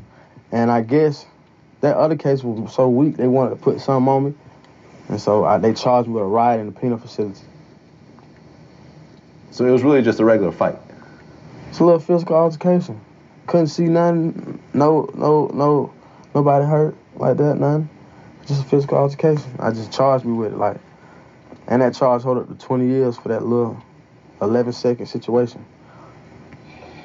Right. I mean, because because when I when we posted it, and you say riot, you think of something out of like American Me, where it's like motherfuckers getting thrown off of the, the top top you know barriers and police getting stabbed and you know Fire. the the, ri- the riot gear coming in, everyone getting shot. Like that's what I was thinking. Nah, man, they just, man, I, I feel like they were just out to get me somehow, some way. They ain't had none on the first one, so they had to just do some, some way. I mean, at that point, were they trying to just put a whole bunch of time on you? Man, I don't know what they were doing. I think they were just trying to keep me in there because they felt like I, if I stayed in here, then they had everybody else cooperate or whatever. I don't know what they was up to. I don't know what the point of it was. They were just on some. They wasn't playing it fair, man. Uh, that was a country town. They doing it how they want to do. Okay, so ultimately you pleaded out and they get you know you got out. Yeah, and I got probation. Five years on probation. Okay, so now you got to roll extra careful. Yeah. I mean, you know, getting out, you know, going through eight months and then getting out and being on five years probation, did you really, you know, say, okay, like I got to change X, Y, and Z about my life in order, you know, for me to not go back in jail again? Because any little, you know, probation violation, they're gonna send you back. Yeah, I just gotta move right, keep God first, and just move right, man. I know what I need to do as a man, and I, well, I shouldn't be around. That ain't nothing. I just did probation. I just got off. I had just got off that probation from the last time I was locked up in January before I got locked up in April, and I did two years of that, and I got off without no trouble. I could do it. It just, you know, I just had to sit down. If some God wanted to talk to me about, I guess I had to sit down and figure and look at other, look at things different. What I could lose, my consequences could be different from everybody because to each his own. Yeah. I mean, do you feel that in the past you've had an anger problem? nah, man, I'm cool. You cool? Yeah, I'm cool. We had a video once of a, of a concert where you kind of like sort of Superman into the crowd. At, you know what I'm talking about? Yeah, about like two years ago. Something like that. Yeah. Something like that. I mean, was that type of shit kind of happening to you all the time back then? Nah, that was just a misunderstanding, man. You know, that was a bad choice on my behalf. You know what I'm saying? It was just uh, in the moment, in the spread of the moment thing. You know, but that's old. I ain't did it since. Nah, that ain't that ain't a part of my um everyday or nothing I got going on. It was just a misunderstanding. I could have handled it a better way. The more popular you guys become and the more money you guys make, I mean, you have this thing that happens where you got more to lose and other motherfuckers got more to gain by trying to test you. Right. That's why I just got to stay out the way. Try to st- prevent myself from being in any situation like that. Move like the president.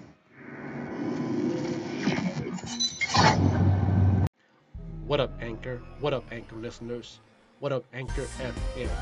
Follow me on Facebook, that is Dre Wise, count keyword. Follow me on Instagram, that is Reaper Wise. Follow me on Twitter, that is Reaper Wise. Follow me on YouTube, my YouTube channel, where I demonstrate exercise, exercise pumping up, pumping up, pumping iron, and demonstrate a character right along with that, the angel of death, the Grim Reaper. So, brought to you by me, Dre Wise, Dre Wise, Dre Wise, three times. Count keyword.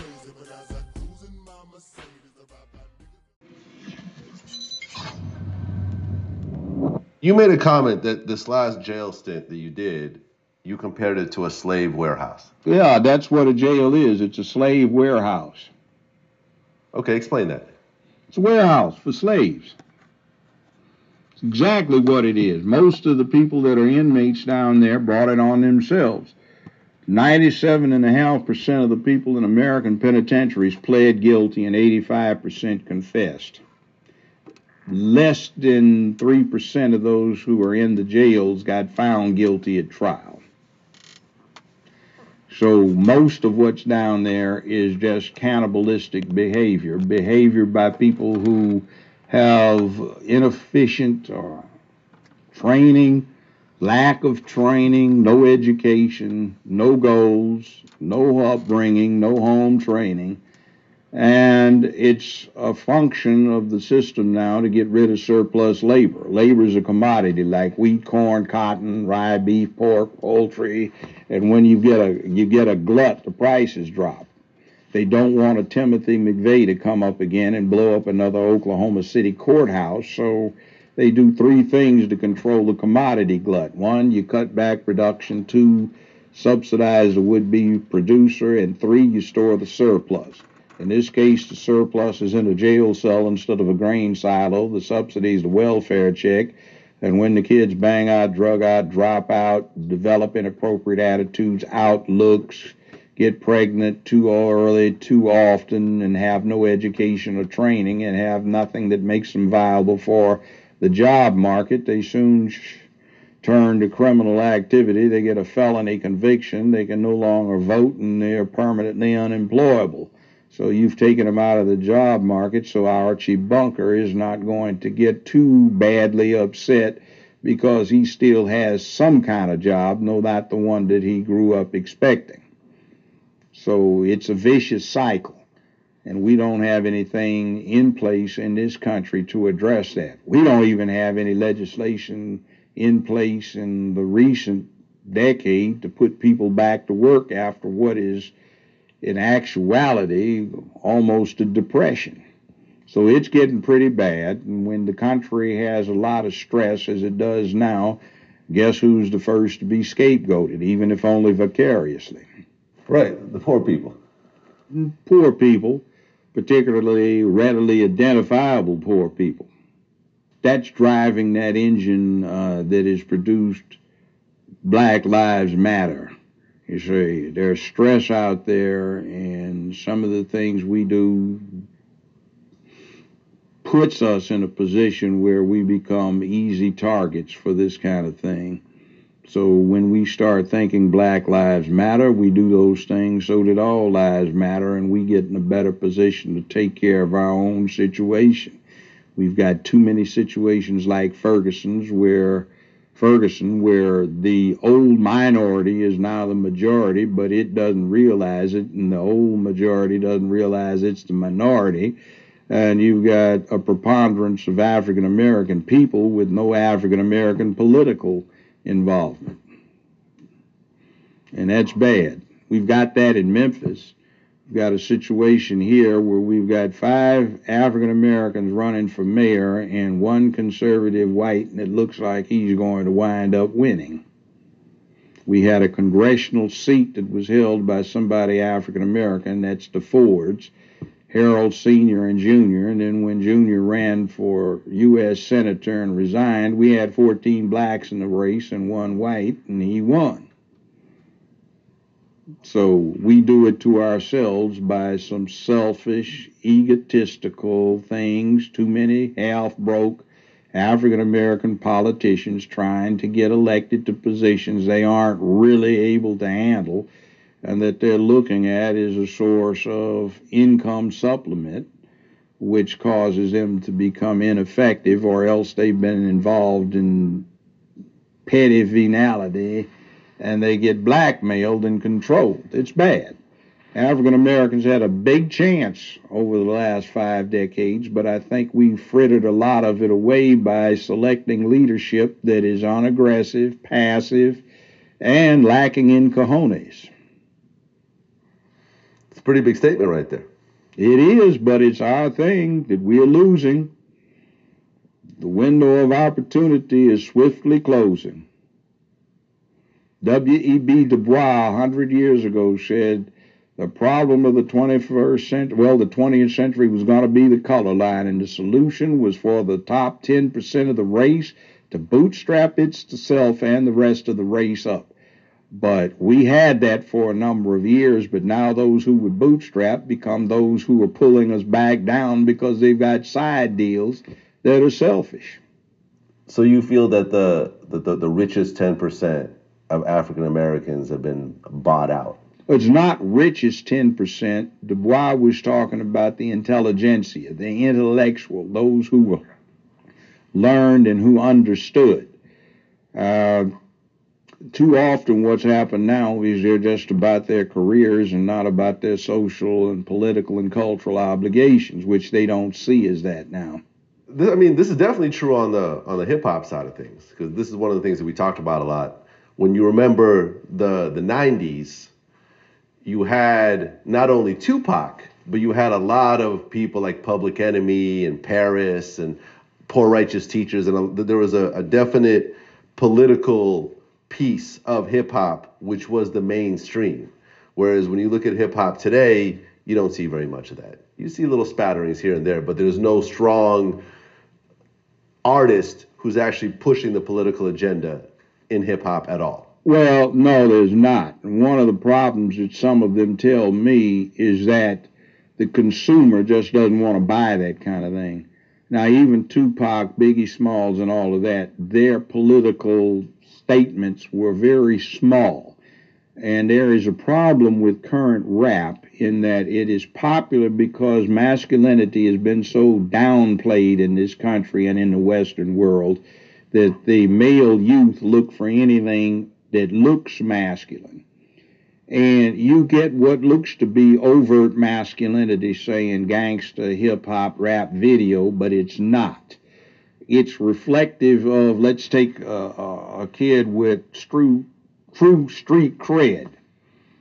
He's 17, his mama is 29 or 30, and his grandmother is 43, and in a hot July situation, you find them with booty shorts on and a knit halter and everything hanging out with a 40 ounce in one hand and the smoke in the other. And that's their vision of adulthood. They get taught from day one that they're supposed to find somebody of the opposite sex to take care of them and exploit. And it's, yo, man, uh, like I've got four ladies take good care of me. Two got job, one get a crazy check, and the other one get AFDC. They takes care of me, and it's not a masculine orientation about being the protector, the director, the person responsible for order, uh, economy, and safety in the community. It's something else, and some women, for example, all not all, but they talk about this sexual fantasy, male dominance that's in rap video where you've got the scantily clad women in the background bouncing around, gyrating sexually. It's not a sexual fantasy because if you look at the mothers, the aunts, the grandmothers, and the girlfriends thereof, they look just like what you see on the video, but that's what the kids are surrounded by, but they just don't look as good. So that's their June Cleaver image rather than their sexual fantasy image. And it also says a whole lot psychologically about what's going on in somebody's head when that's the case. I don't want to get into it now, but it's complex. But this society over the last 45 years has done a lot to devalue masculinity. Now, I saw it happening in the late 60s when the Vietnam War was at its height and people were running around saying, man is the reason we have wars and war is a man thing, so you need to change the way boys are raised to men. Instead of being uptight and under self control, they need to learn to emote, to shy, to crowd, uh, to cry, to shout, to let it all hang out, and let their emotions flow. Well, we get that, but it's not a good result, and you can see that in the inner city where order has broken down. That's interesting because that was that's one of the things that we actually talk about on Vlad TV. We talk about how there is a feminization of particularly black men that's happening in music right now. Yeah, it is. You saw Look at them. They You got the microphone. They look like they're trying to perform fellatio on something. This man, take that microphone out your mouth. It looks strange, boy. Hold that thing off at a distance and act like you a man instead of you have. No, I mean, it's okay, you know. If you want to be gay, go right ahead. But I mean, everybody's not gay, so give us a few masculine images. Look at the commercials. Do you see a masculine looking man on a commercial these days? Particularly if they are black. Look at what they've done to action and adventure. You see them patting each other on the behinds, kissing each other on the lips. It's like, okay, fine. The gays got their rights to do what they want to do, but let's have some some masculine imagery here. You see, uh, it, it's it's not there. It's been taken away, and uh, when you have a mass media thing, uh, that's what the youth look to to guide themselves. Uh, white kids used to look at John Wayne and Clint Eastwood, and we'd look at our corresponding folk. But nowadays, you know, they're all simpering and walking around fluttering and everything, and you don't see anything to the contrary. Uh, let's let's let the pendulum swing back to being neutral. How about some of each? You know. Well, a few years ago, Kanye West did a concert where he wore a skirt, which kind of like a kilt, and that was that was considered a big deal in the community. But fast forward to 2015, one of the biggest artists out there is Young Thug, who in an interview recently said that 90% of his clothing is women's clothing, and he's been known to wear dresses and skirts and you know stuff Well, like that. why don't they just come on out the closet? It's the 21st century. They ain't gonna hurt him. Be honest about it. These women are worried about down low people right now. They don't want to catch anything. Not saying that there is a, a cornering of the market on catching something that way, but just come on out. What Caitlyn did it. Yeah. You know, Yeah, be real. Most people that come out are celebrated. If you look at it, I know. Now, how about celebrating somebody who did a manly thing, you know? There are a Yeah. few. yeah, I feel you. I feel you. It's uh, it's, it's a different place. But it, it's interesting how you said how it was started after the Vietnam War in terms of blaming males for the wars and altering the way that they were raised. You Yeah, they had- that's the actual start of it. They had unisex ch- uh, children's clothing, unisex child rearing, no playing with cap guns, water pistols, no cowboys and Indians, no soldier games. Uh, boys and girls wore the same kind of hair.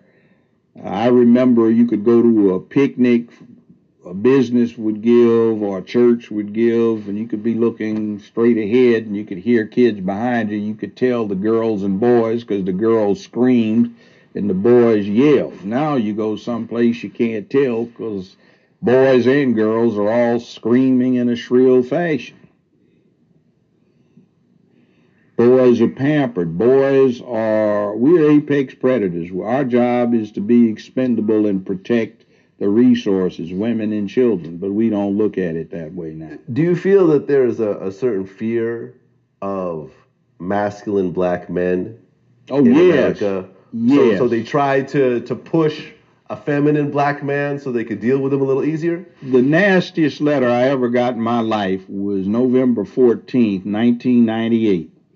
I had the show, and 23 women, lesbians, that's the way they characterized themselves, said they were offended at having to work with a straight black male when there were so many nice homosexual men to work with. They objected to the idea that I had bass in my voice, I was stern. They said it was just unacceptable that I was polite and opened doors for the ladies. They thought that was just hideous. So, I mean, I'm not going to stop opening doors because I'm a man. I'm not going to stop stepping forward uh, in response to a woman who's in trouble or in distress. That's why I got the five day sentence down at juvenile court. But I'm a man. But some people don't like that. So, what ultimately happened? Well, what happened was they got called in by human uh, resources and they got the opportunity to attend a week's worth of classes in federal equal employment opportunity law because they were discriminating against me. And I was the star of the show. But see, if we're going to play this game of equality, it goes both ways. There's fundamental fairness. And, you know, we, we, we've got this thing in America right now. There are five things that are holding us back. 2,000 years ago, Julius Caesar said, Give them bread and circuses, or feed them and entertain them, and the mob won't care what happens. Well, people look like they're getting fed pretty well, and there are all kinds of entertainments, whether you're looking at Tyler Perry and Housewives and this stuff, or you're a guy sitting in front of a TV set all day long, every day of the weekend, watching NFL, NBA, Major League Baseball or something, and you aren't privy to what's going on around you. Then you've got what Hitler said, Goebbels actually, is propaganda minister, and that was tell a lie long enough and loud enough and you can get anybody to believe it. And then Lincoln came in there with a truth, and it was you can mm, fool most of the people most of the time, some of the people some of the time, but you can't fool all the people all of the time. And we have to rely on his caveat, the last part of it, And then Machiavelli spoke another truth about 500 years ago. He said, O prince, you can vest the worst oppressions upon your subjects, and they will tolerate it readily if you give them a chance, however slight, of becoming part of the oppressing classes. So you see people with four teeth missing in the front of their mouth and obviously sick, 73 years old, talking about the evils of creeping socialism and subsidized medicine. You know, they think they're going to become millionaires and win the lottery in the next four months. And then you've got this other thing, the fifth element that comes in where people are encouraged to be irresponsible because it's fun. Everything is supposed to be about fun, enjoyment. Nobody's supposed to be made to feel guilty. Nobody has any obligations except to whatever makes you feel good, which is a wrong thing. So those five elements have crept in and they have disrupted this society, which is no longer one driven by principle, obligation, honor, uh, accountability, duty, and such like, but just, I want to feel good. Even the military is getting it wrong. Be all you can be is not correct. It should be, be all you should be. You know, your obligations stand in there. We've gotten away from it. I remember when I was a kid, you'd always hear act like a man, act like a young lady. You have an obligation. Stand up for what's right. Be counted. And nowadays, you don't hear that at all. You've got this thing right now where parents, teachers, faculty, and the police are supposed to stop bullies. So they want to send eight year olds to juvenile courts. And if a child stands up to a bully, everybody gets thrown out. And that's not the way the world was designed to work. Take a look at, if you ever see it again, an old movie, a not so old movie, Back to the Future, McFly. Their first go around, he's a punk, he's bullied by the high school bully, and he's a flunky.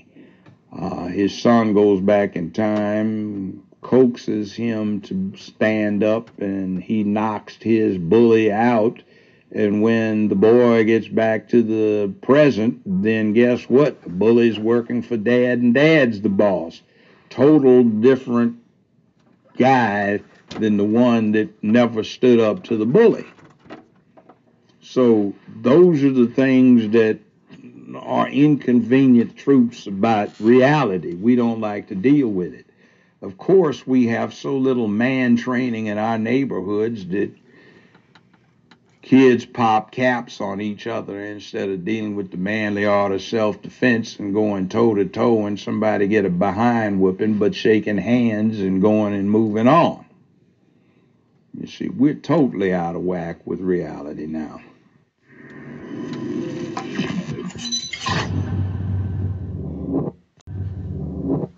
Were you bothered at all when Tyler Perry started to get the type of push that he got when primarily his main platform is dressing up like a woman?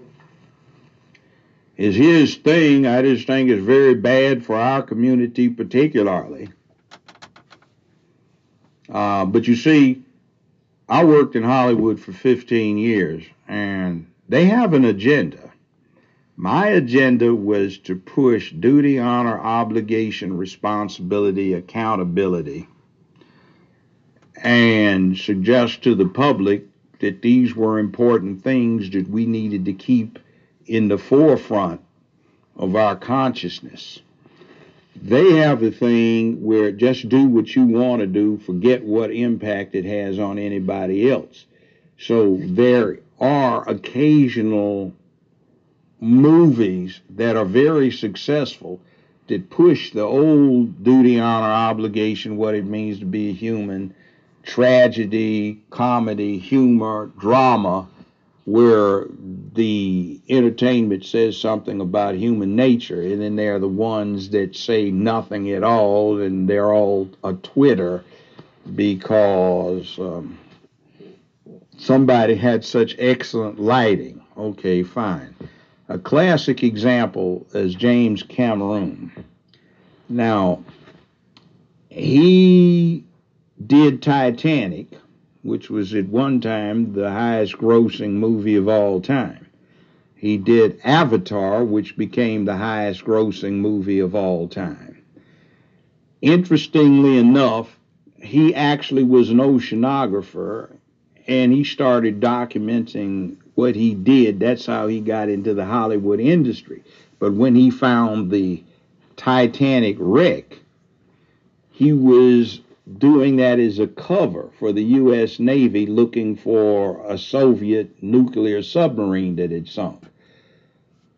He has an interesting real world record, which is he holds the deepest dive solo of any human being. He went to the Marianas Trench bottom, 36,000 feet down, all by himself. See, he's real world.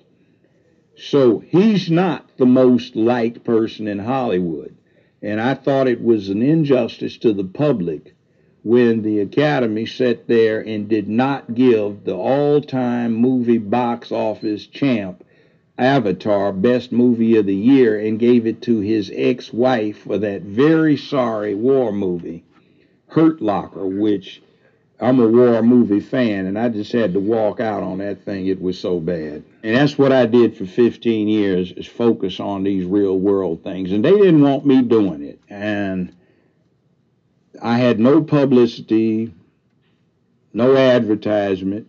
In Los Angeles, you couldn't even find me in TV Guide. And the biggest question we got was, when is the show on? Is it still on? Well, it'll be back on, and this time we're going to do a first class public relations job and advertisement. And the name of the show is True Verdict with Judge Joe Brown. True Verdict.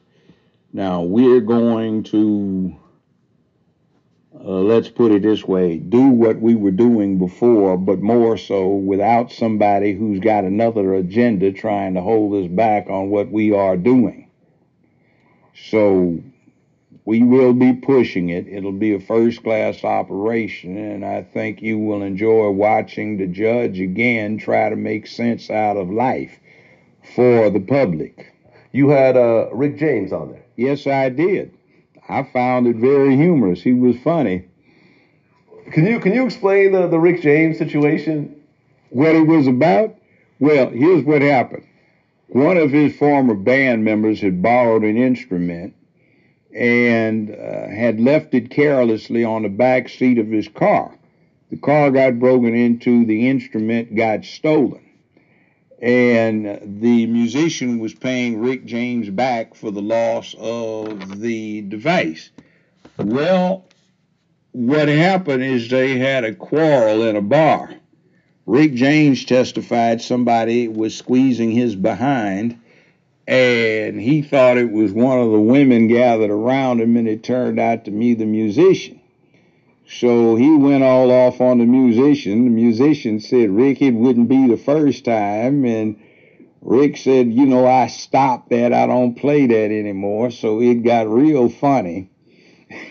and I ordered the guy to finish paying off uh, Rick James for his lost instrument. But it got pretty hilarious up in there. So we will be dealing with more adult situations. So the show's going to. You also had Ike Turner on your show. Yes, twice.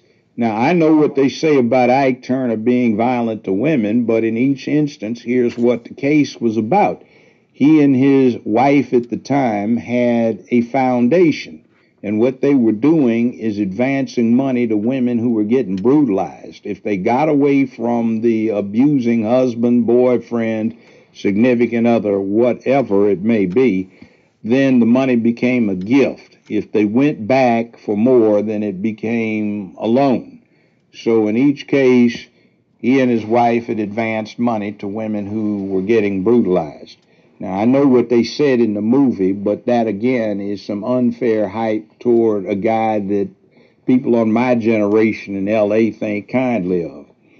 We'd see Ike Turner and one of his boys riding around in a Rolls Royce quite often, and he would always stop we'd be playing basketball or something, and be out on the park or playground, and he had come over, shake hands with everybody, tell us to stay in school, uh, learn as much as you can, stay out of trouble, don't do drugs, and he'd send his boys to go get hamburgers and fries and cokes, and uh, you know, he made a difference. I can remember him for a long time just pulling up randomly and say, Son, what are you guys doing? Let me sit down and talk to you. You know who I am? Yeah.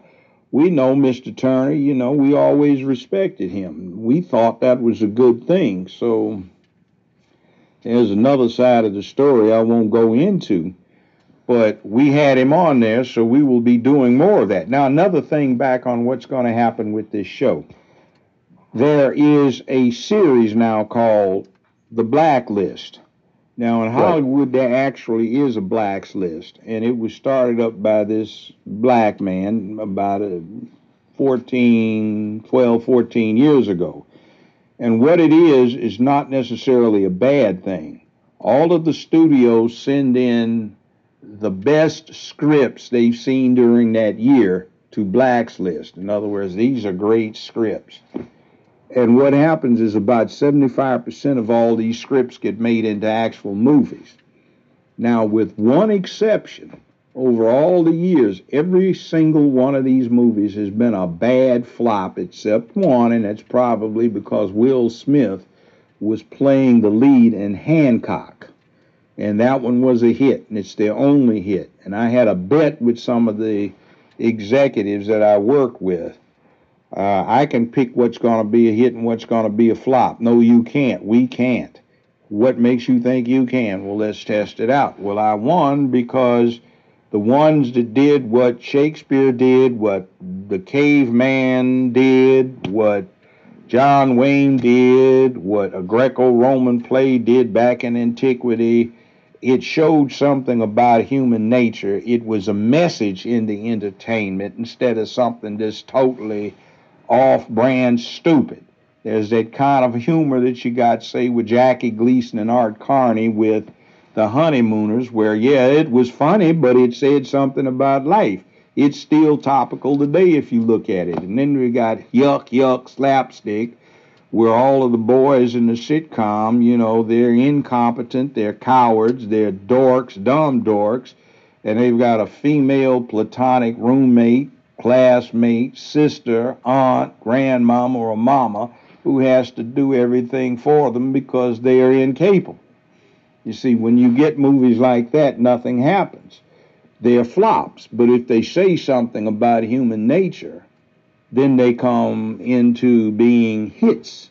So we are going to, with True Verdict, focus on those things that are important as messages to get out.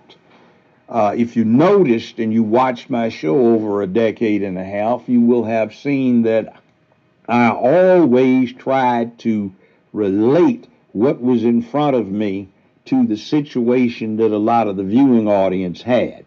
It was something that they would want to show their son or their daughter or a colleague or somebody they lived next door to because it said something about humanity.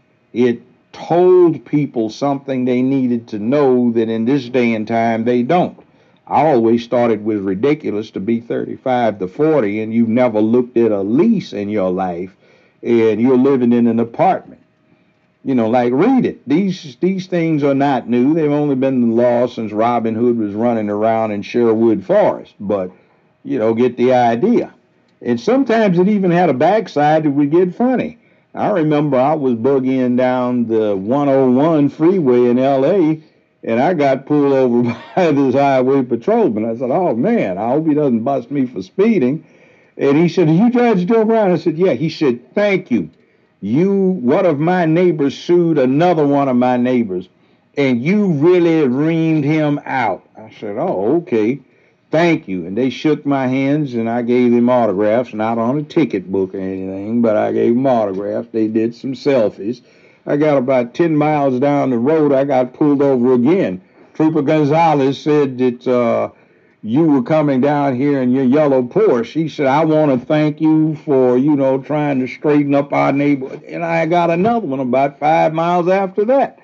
So, I mean, it, it has a snowball effect that's positive. People come up and say, I really am glad that you said what you said. And my audience was working. They went to school. They weren't home every day they would catch me maybe in the break room on a job or student lounge at school, or maybe they.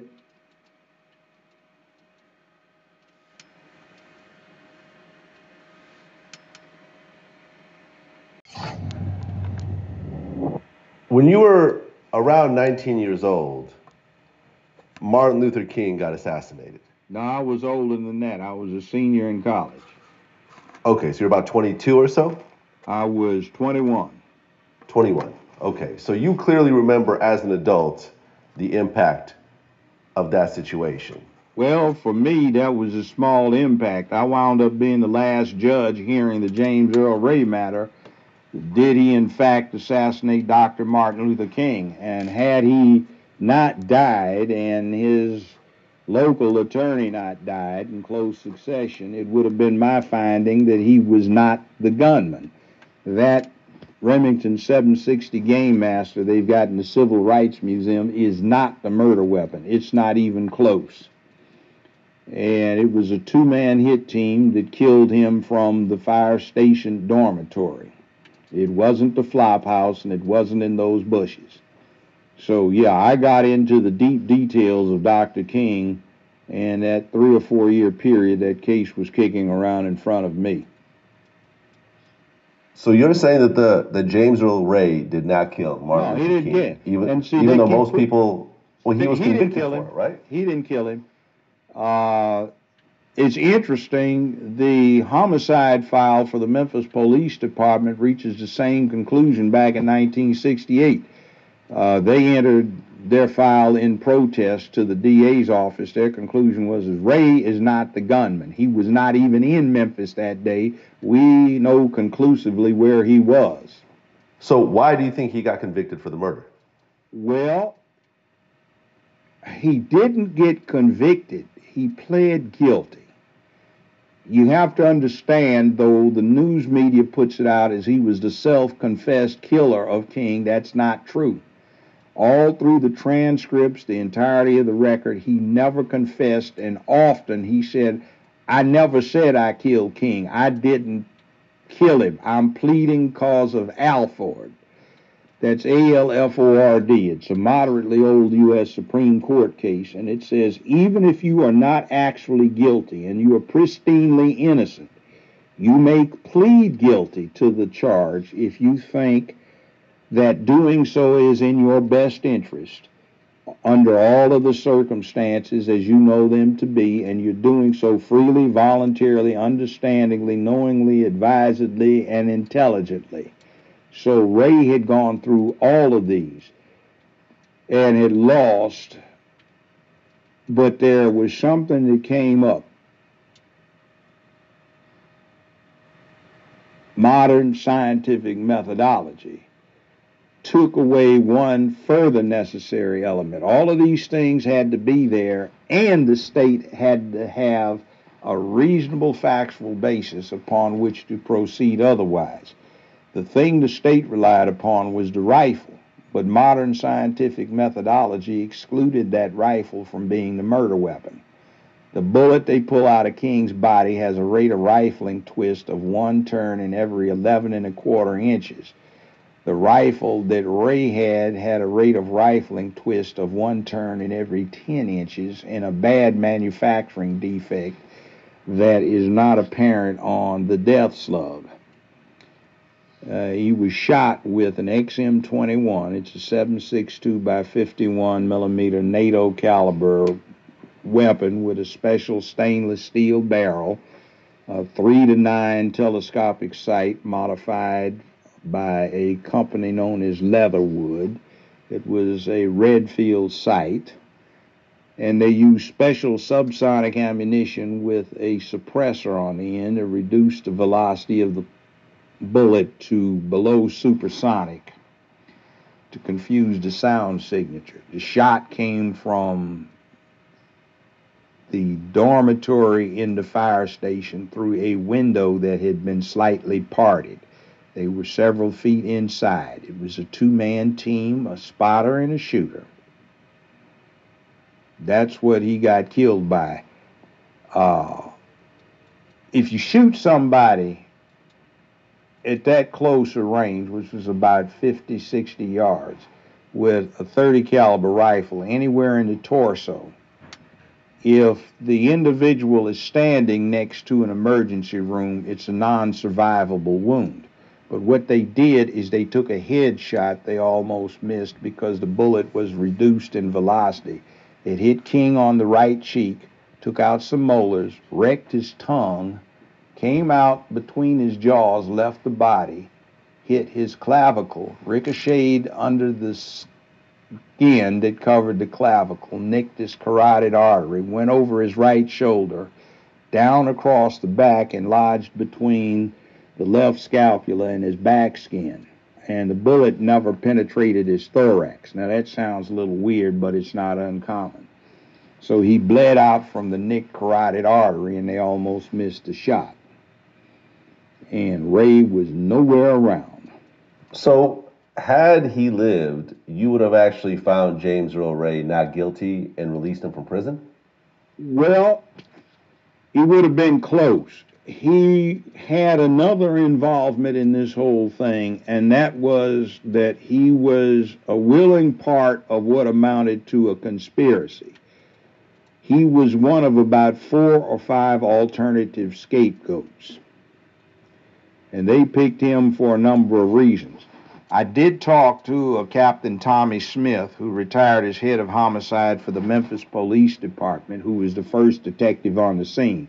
He said the shot couldn't have been from the flop house because there was a window that he was supposed to fire the shot out of, and who told me that I never found out. He said, but there was a limb about this thick growing diagonally through the window, and you couldn't even see the Lorraine Motel from that location. He said, I came back with crime scene in about an hour and the whole tree had been cut down and I found out there was a cut down order sent out to the sanitation department early that day, but they were on strike, so they weren't going to cut it down. So, you know, it gets back to the show we're going to start bringing some reality back to television that's not the kind of dysfunctional reality that's so uh, popular these days. We're going to start. You should have gotten this in the fourth, fifth, or sixth grade. You didn't. I know you didn't, but here's what the rule is, and let's see if you can become good Americans because of it. Be brave, be honorable, be forthright, stand up, be counted. See, I always said something bad about this so called international war on terror. This is just an interesting thing that I did. I said, We live in the land of the free and the home of the brave. What are we supposed to be so terrified for? Hundreds of thousands of Americans have been injured or died trying to secure freedom and liberty. So we're going to give it up because we got slightly scared. Be brave, stand up, they were on vacation. I can remember one time um, a friend of mine who's with this show, Cliff Stewart, and I were going through LAX, LA International, and we got to the counter and there was nobody there. And I said, I wonder where everybody is. Well, the one guy that was there started laughing and said, Judge, they're all in the back in the break room watching you. They'll be out here in five minutes. And then TSA acted like they went crazy when all these people came out and wanted to come from behind the counter and take pictures. You see, the public wants somebody to give them some word up on what's right and wrong.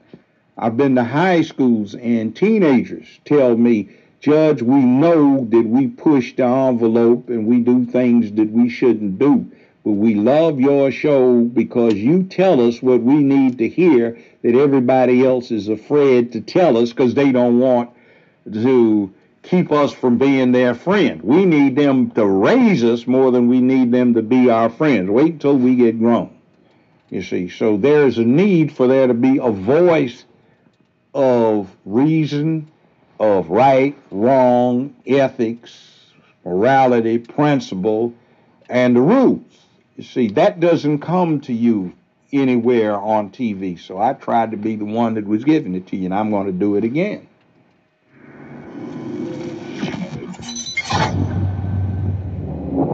What up, Anchor? What up, Anchor listeners? What up, Anchor FM? Follow me on Facebook, that is Dre Wise Calculator. Follow me on Instagram, that is Reaper Wise. Follow me on Twitter, Reaper Wise. And also subscribe to my YouTube channel where I demonstrate being the angel of death, the Grim Reaper. Subscribe to that channel, YouTube, Reaper Wise, Reaper Wise. All this is brought to you by me, Dre Wise, Dre Wise, Dre Wise, Calculator.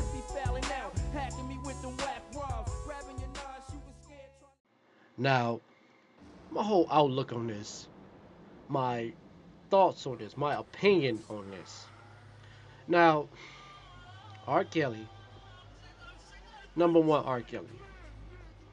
Now, I am not, I don't go along the program. I don't go along the whole not seeing that, you know, when it comes to us black folks, we don't see.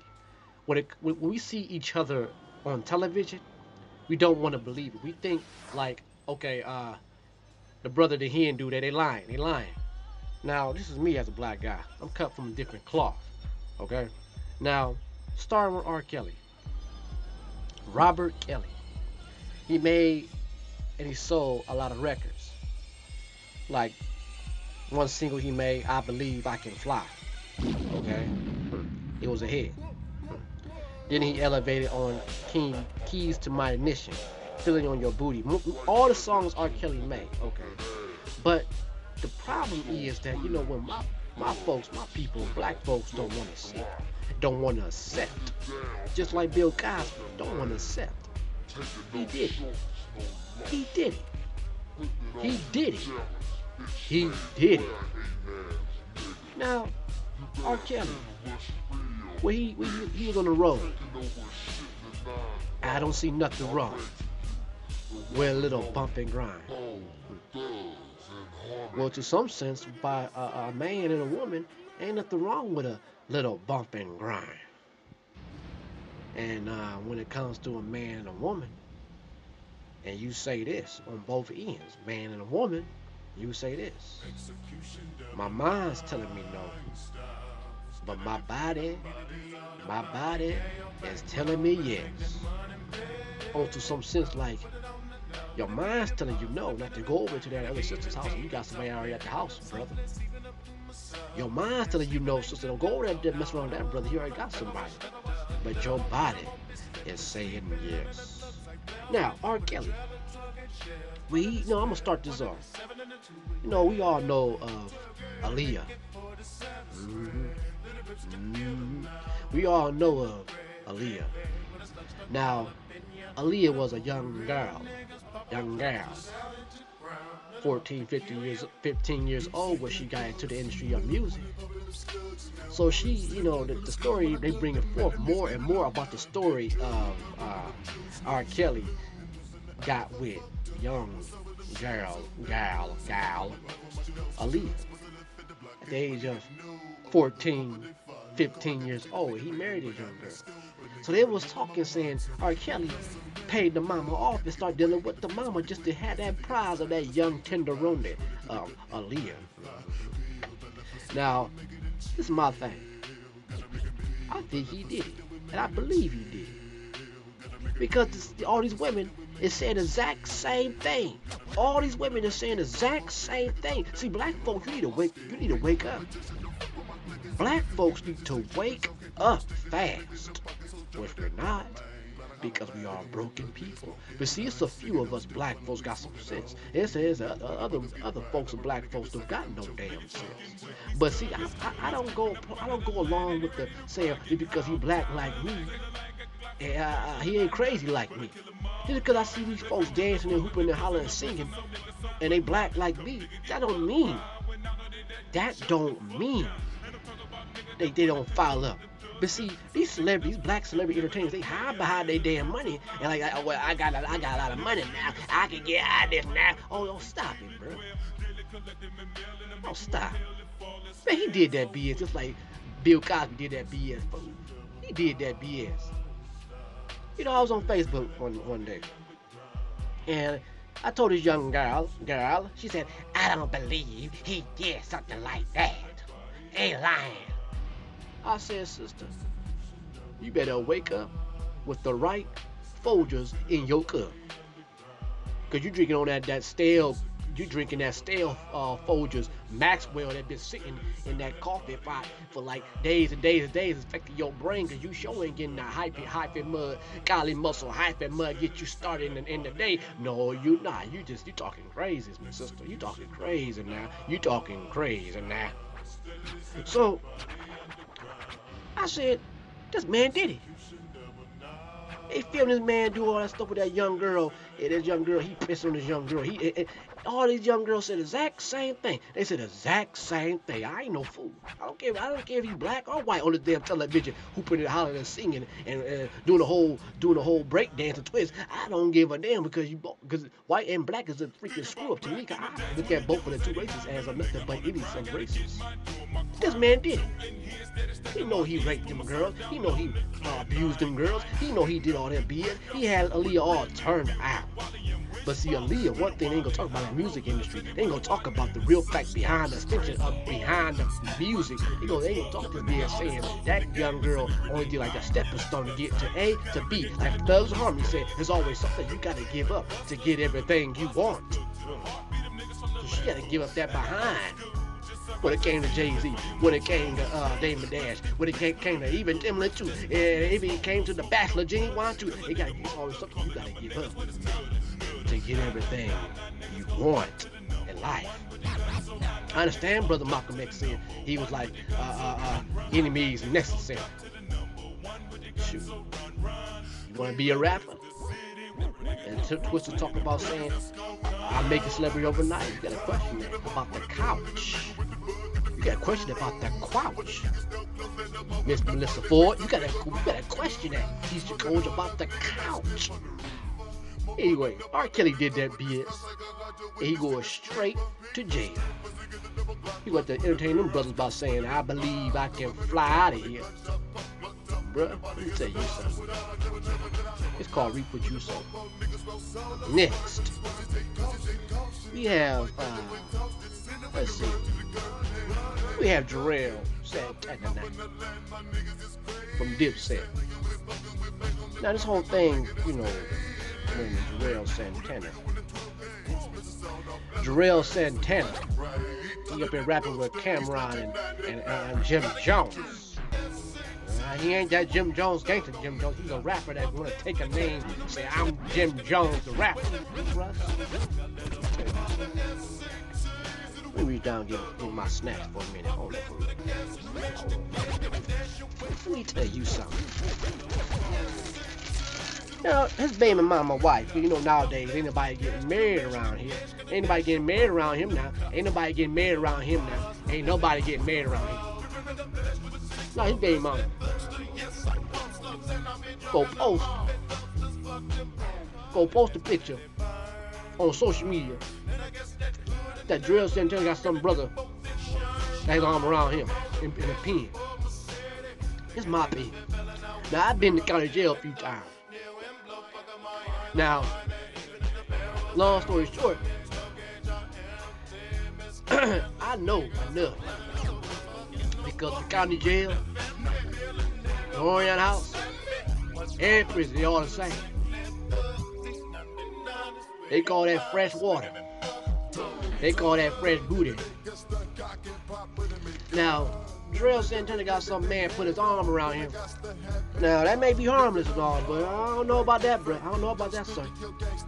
Because with two brothers sitting on the bed together on, on, that, on, on that bunk, something going on. I understand what that brother said, uh, booed up. I understand what he said, booed up. Nah, bro. Nah, bro. Mm-mm. Something going on. So the thing is, she probably post that picture because he was doing BS on that show called what? Atlanta what? Hip hop. So try to do some BS. Who knows? Well, that's a message. That's a message because in prison, you gotta get you gotta, you gotta get protected. You gotta be in the group to get protected. You know? See that picture explains a whole lot. See brothers that been in the pen, you know, you know for a fact. Brothers that been in the county jail, you know for a fact. Brothers that been in the Oriana house, you know for a fact. Around here. You know for a fact now around here. You know for a fact what that represents, what that symbol. Some man in in in that prison cell, someone talk about he want booty, mean booty. He said I want booty. Does that mean booty? Uh, you know, I, I, I, I know that symbol. I know what that symbol is. When I was in the county jail a few times, ain't no nigga never uh ain't no nigga never tried me because let me tell you something. They tried it.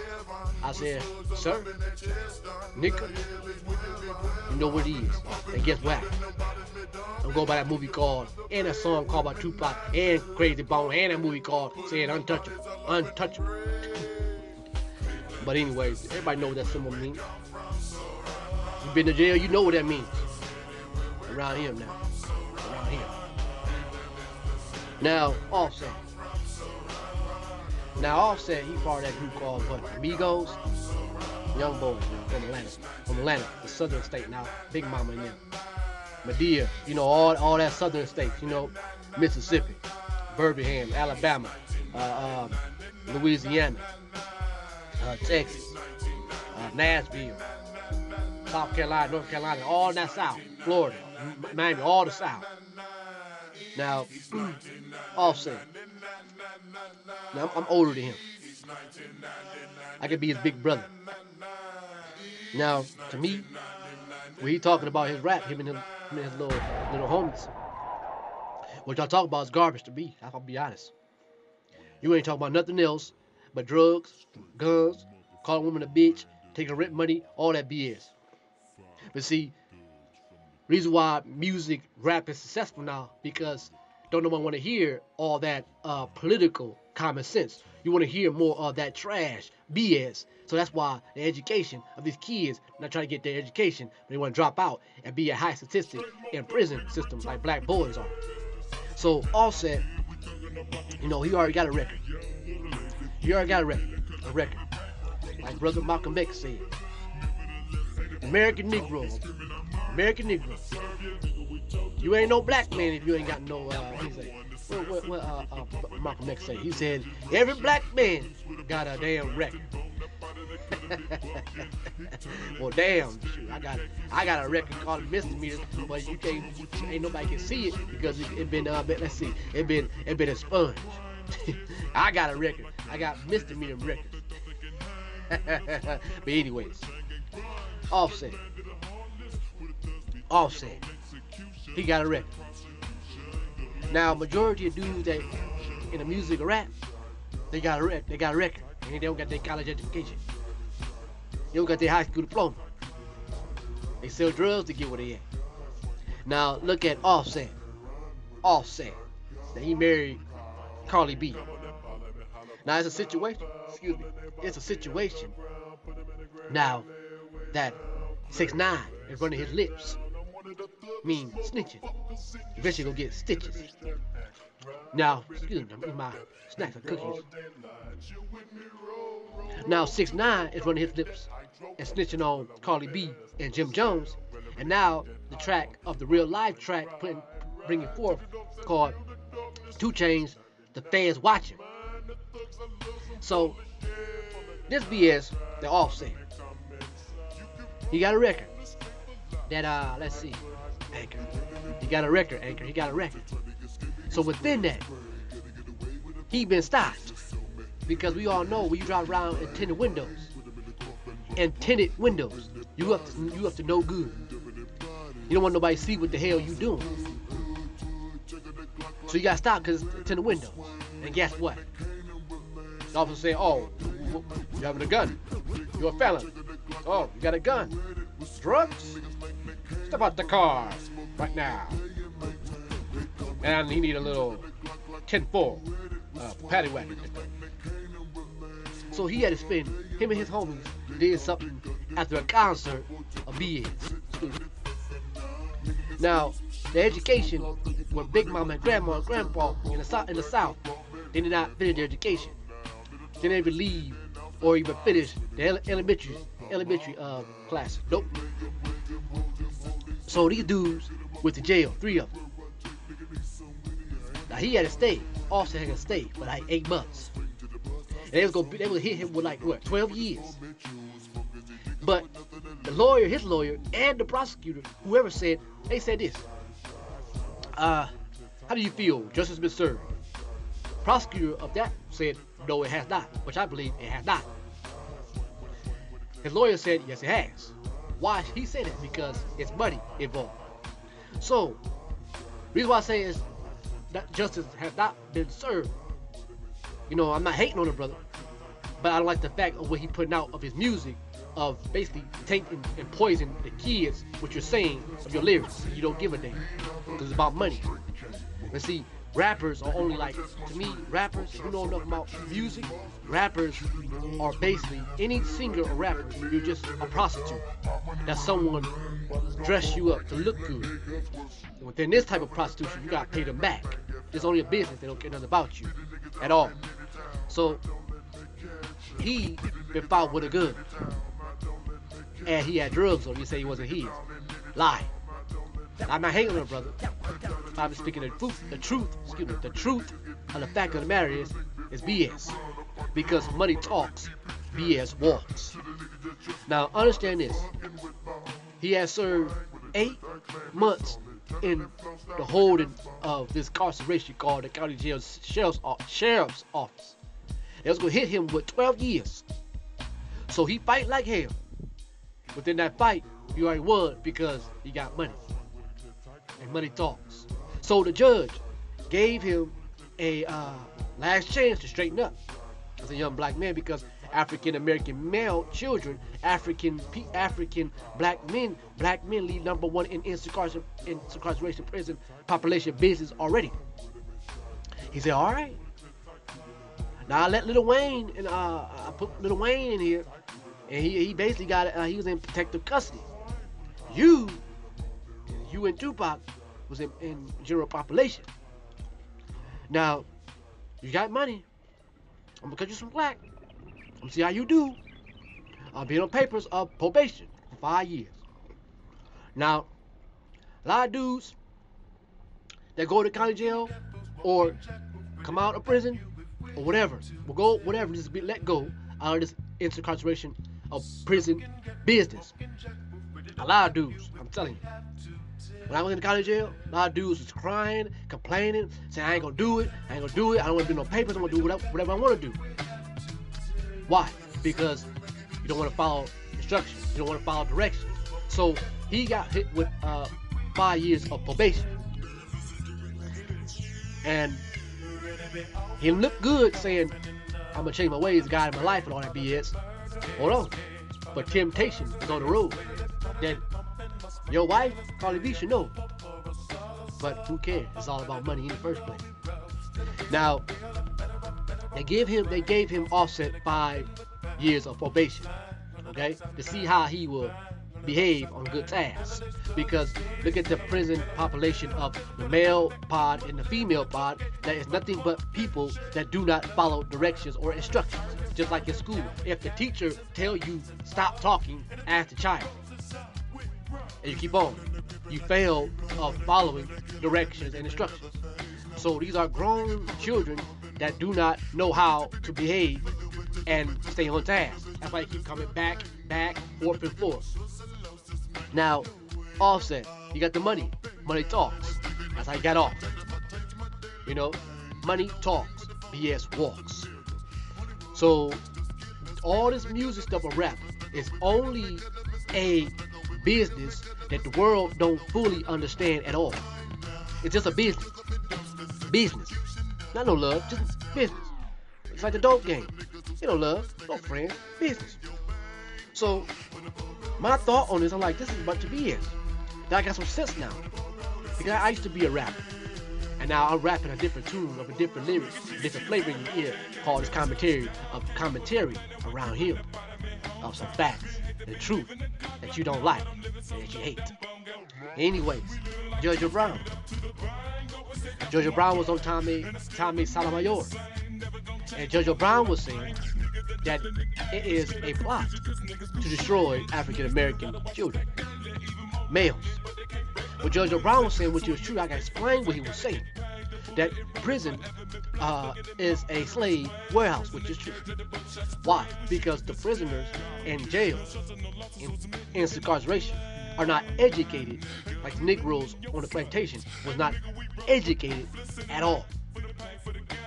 So this is a slave warehouse.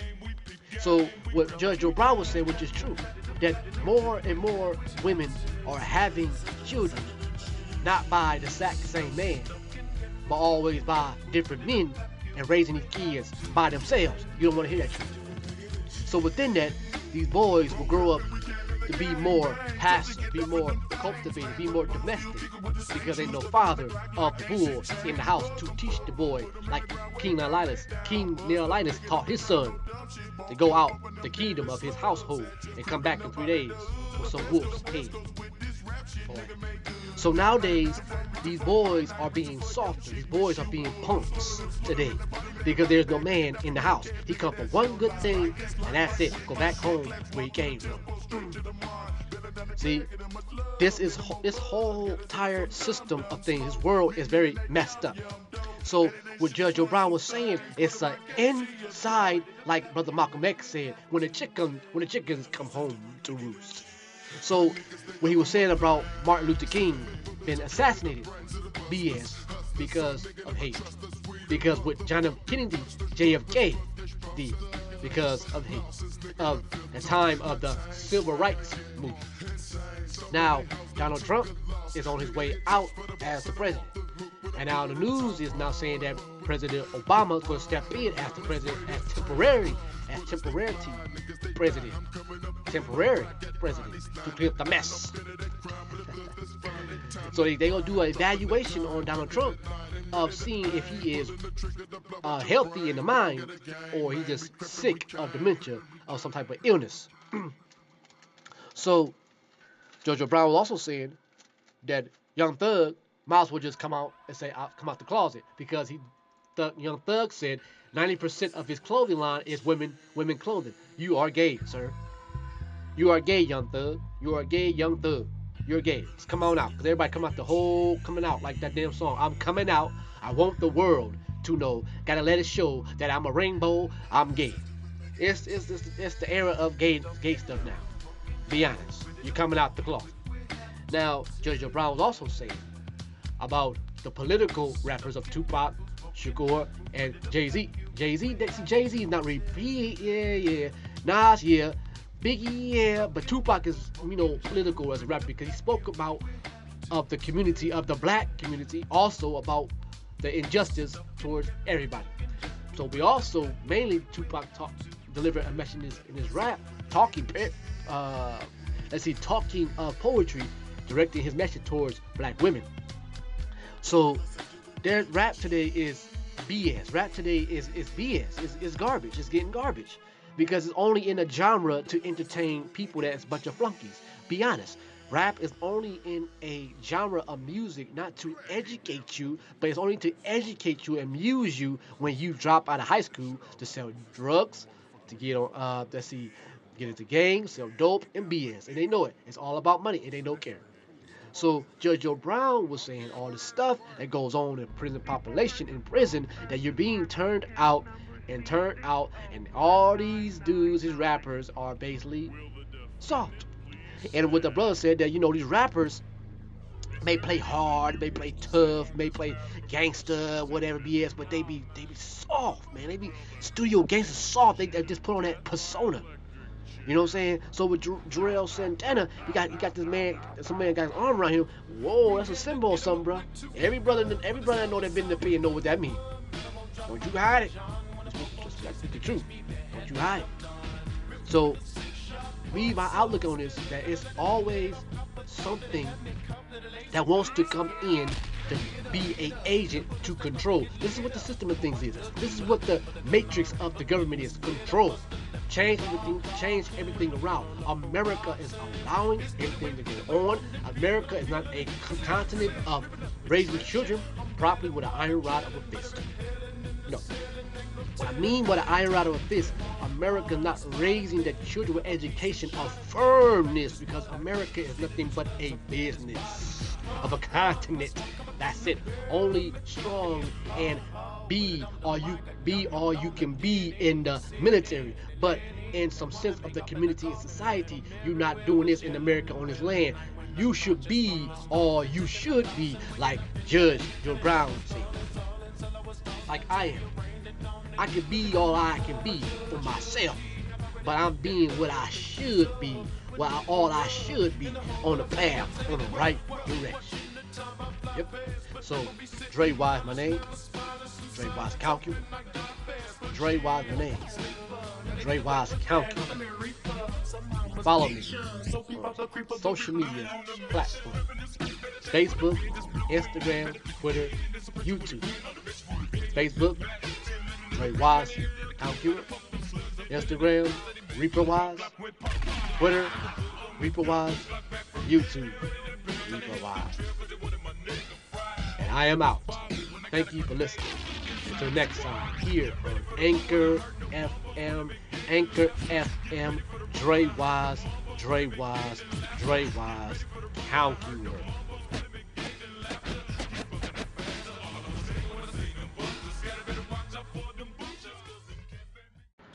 What up, Anchor? What up, Anchor listeners? What up, Anchor FM? Follow me on Facebook, that is Dre Wise Count Keyword. Follow me on Instagram, that is Reaper Wise. Follow me on Twitter, that is Reaper Wise. Follow me on YouTube, my YouTube channel. I demonstrate exercise, exercise, pumping up, pumping up, pumping iron, and demonstrate a character right along with that, the angel of death, the Grim Reaper. So, brought to you by me, Dre Wise, Dre Wise, Dre Wise, three times. Count keyword.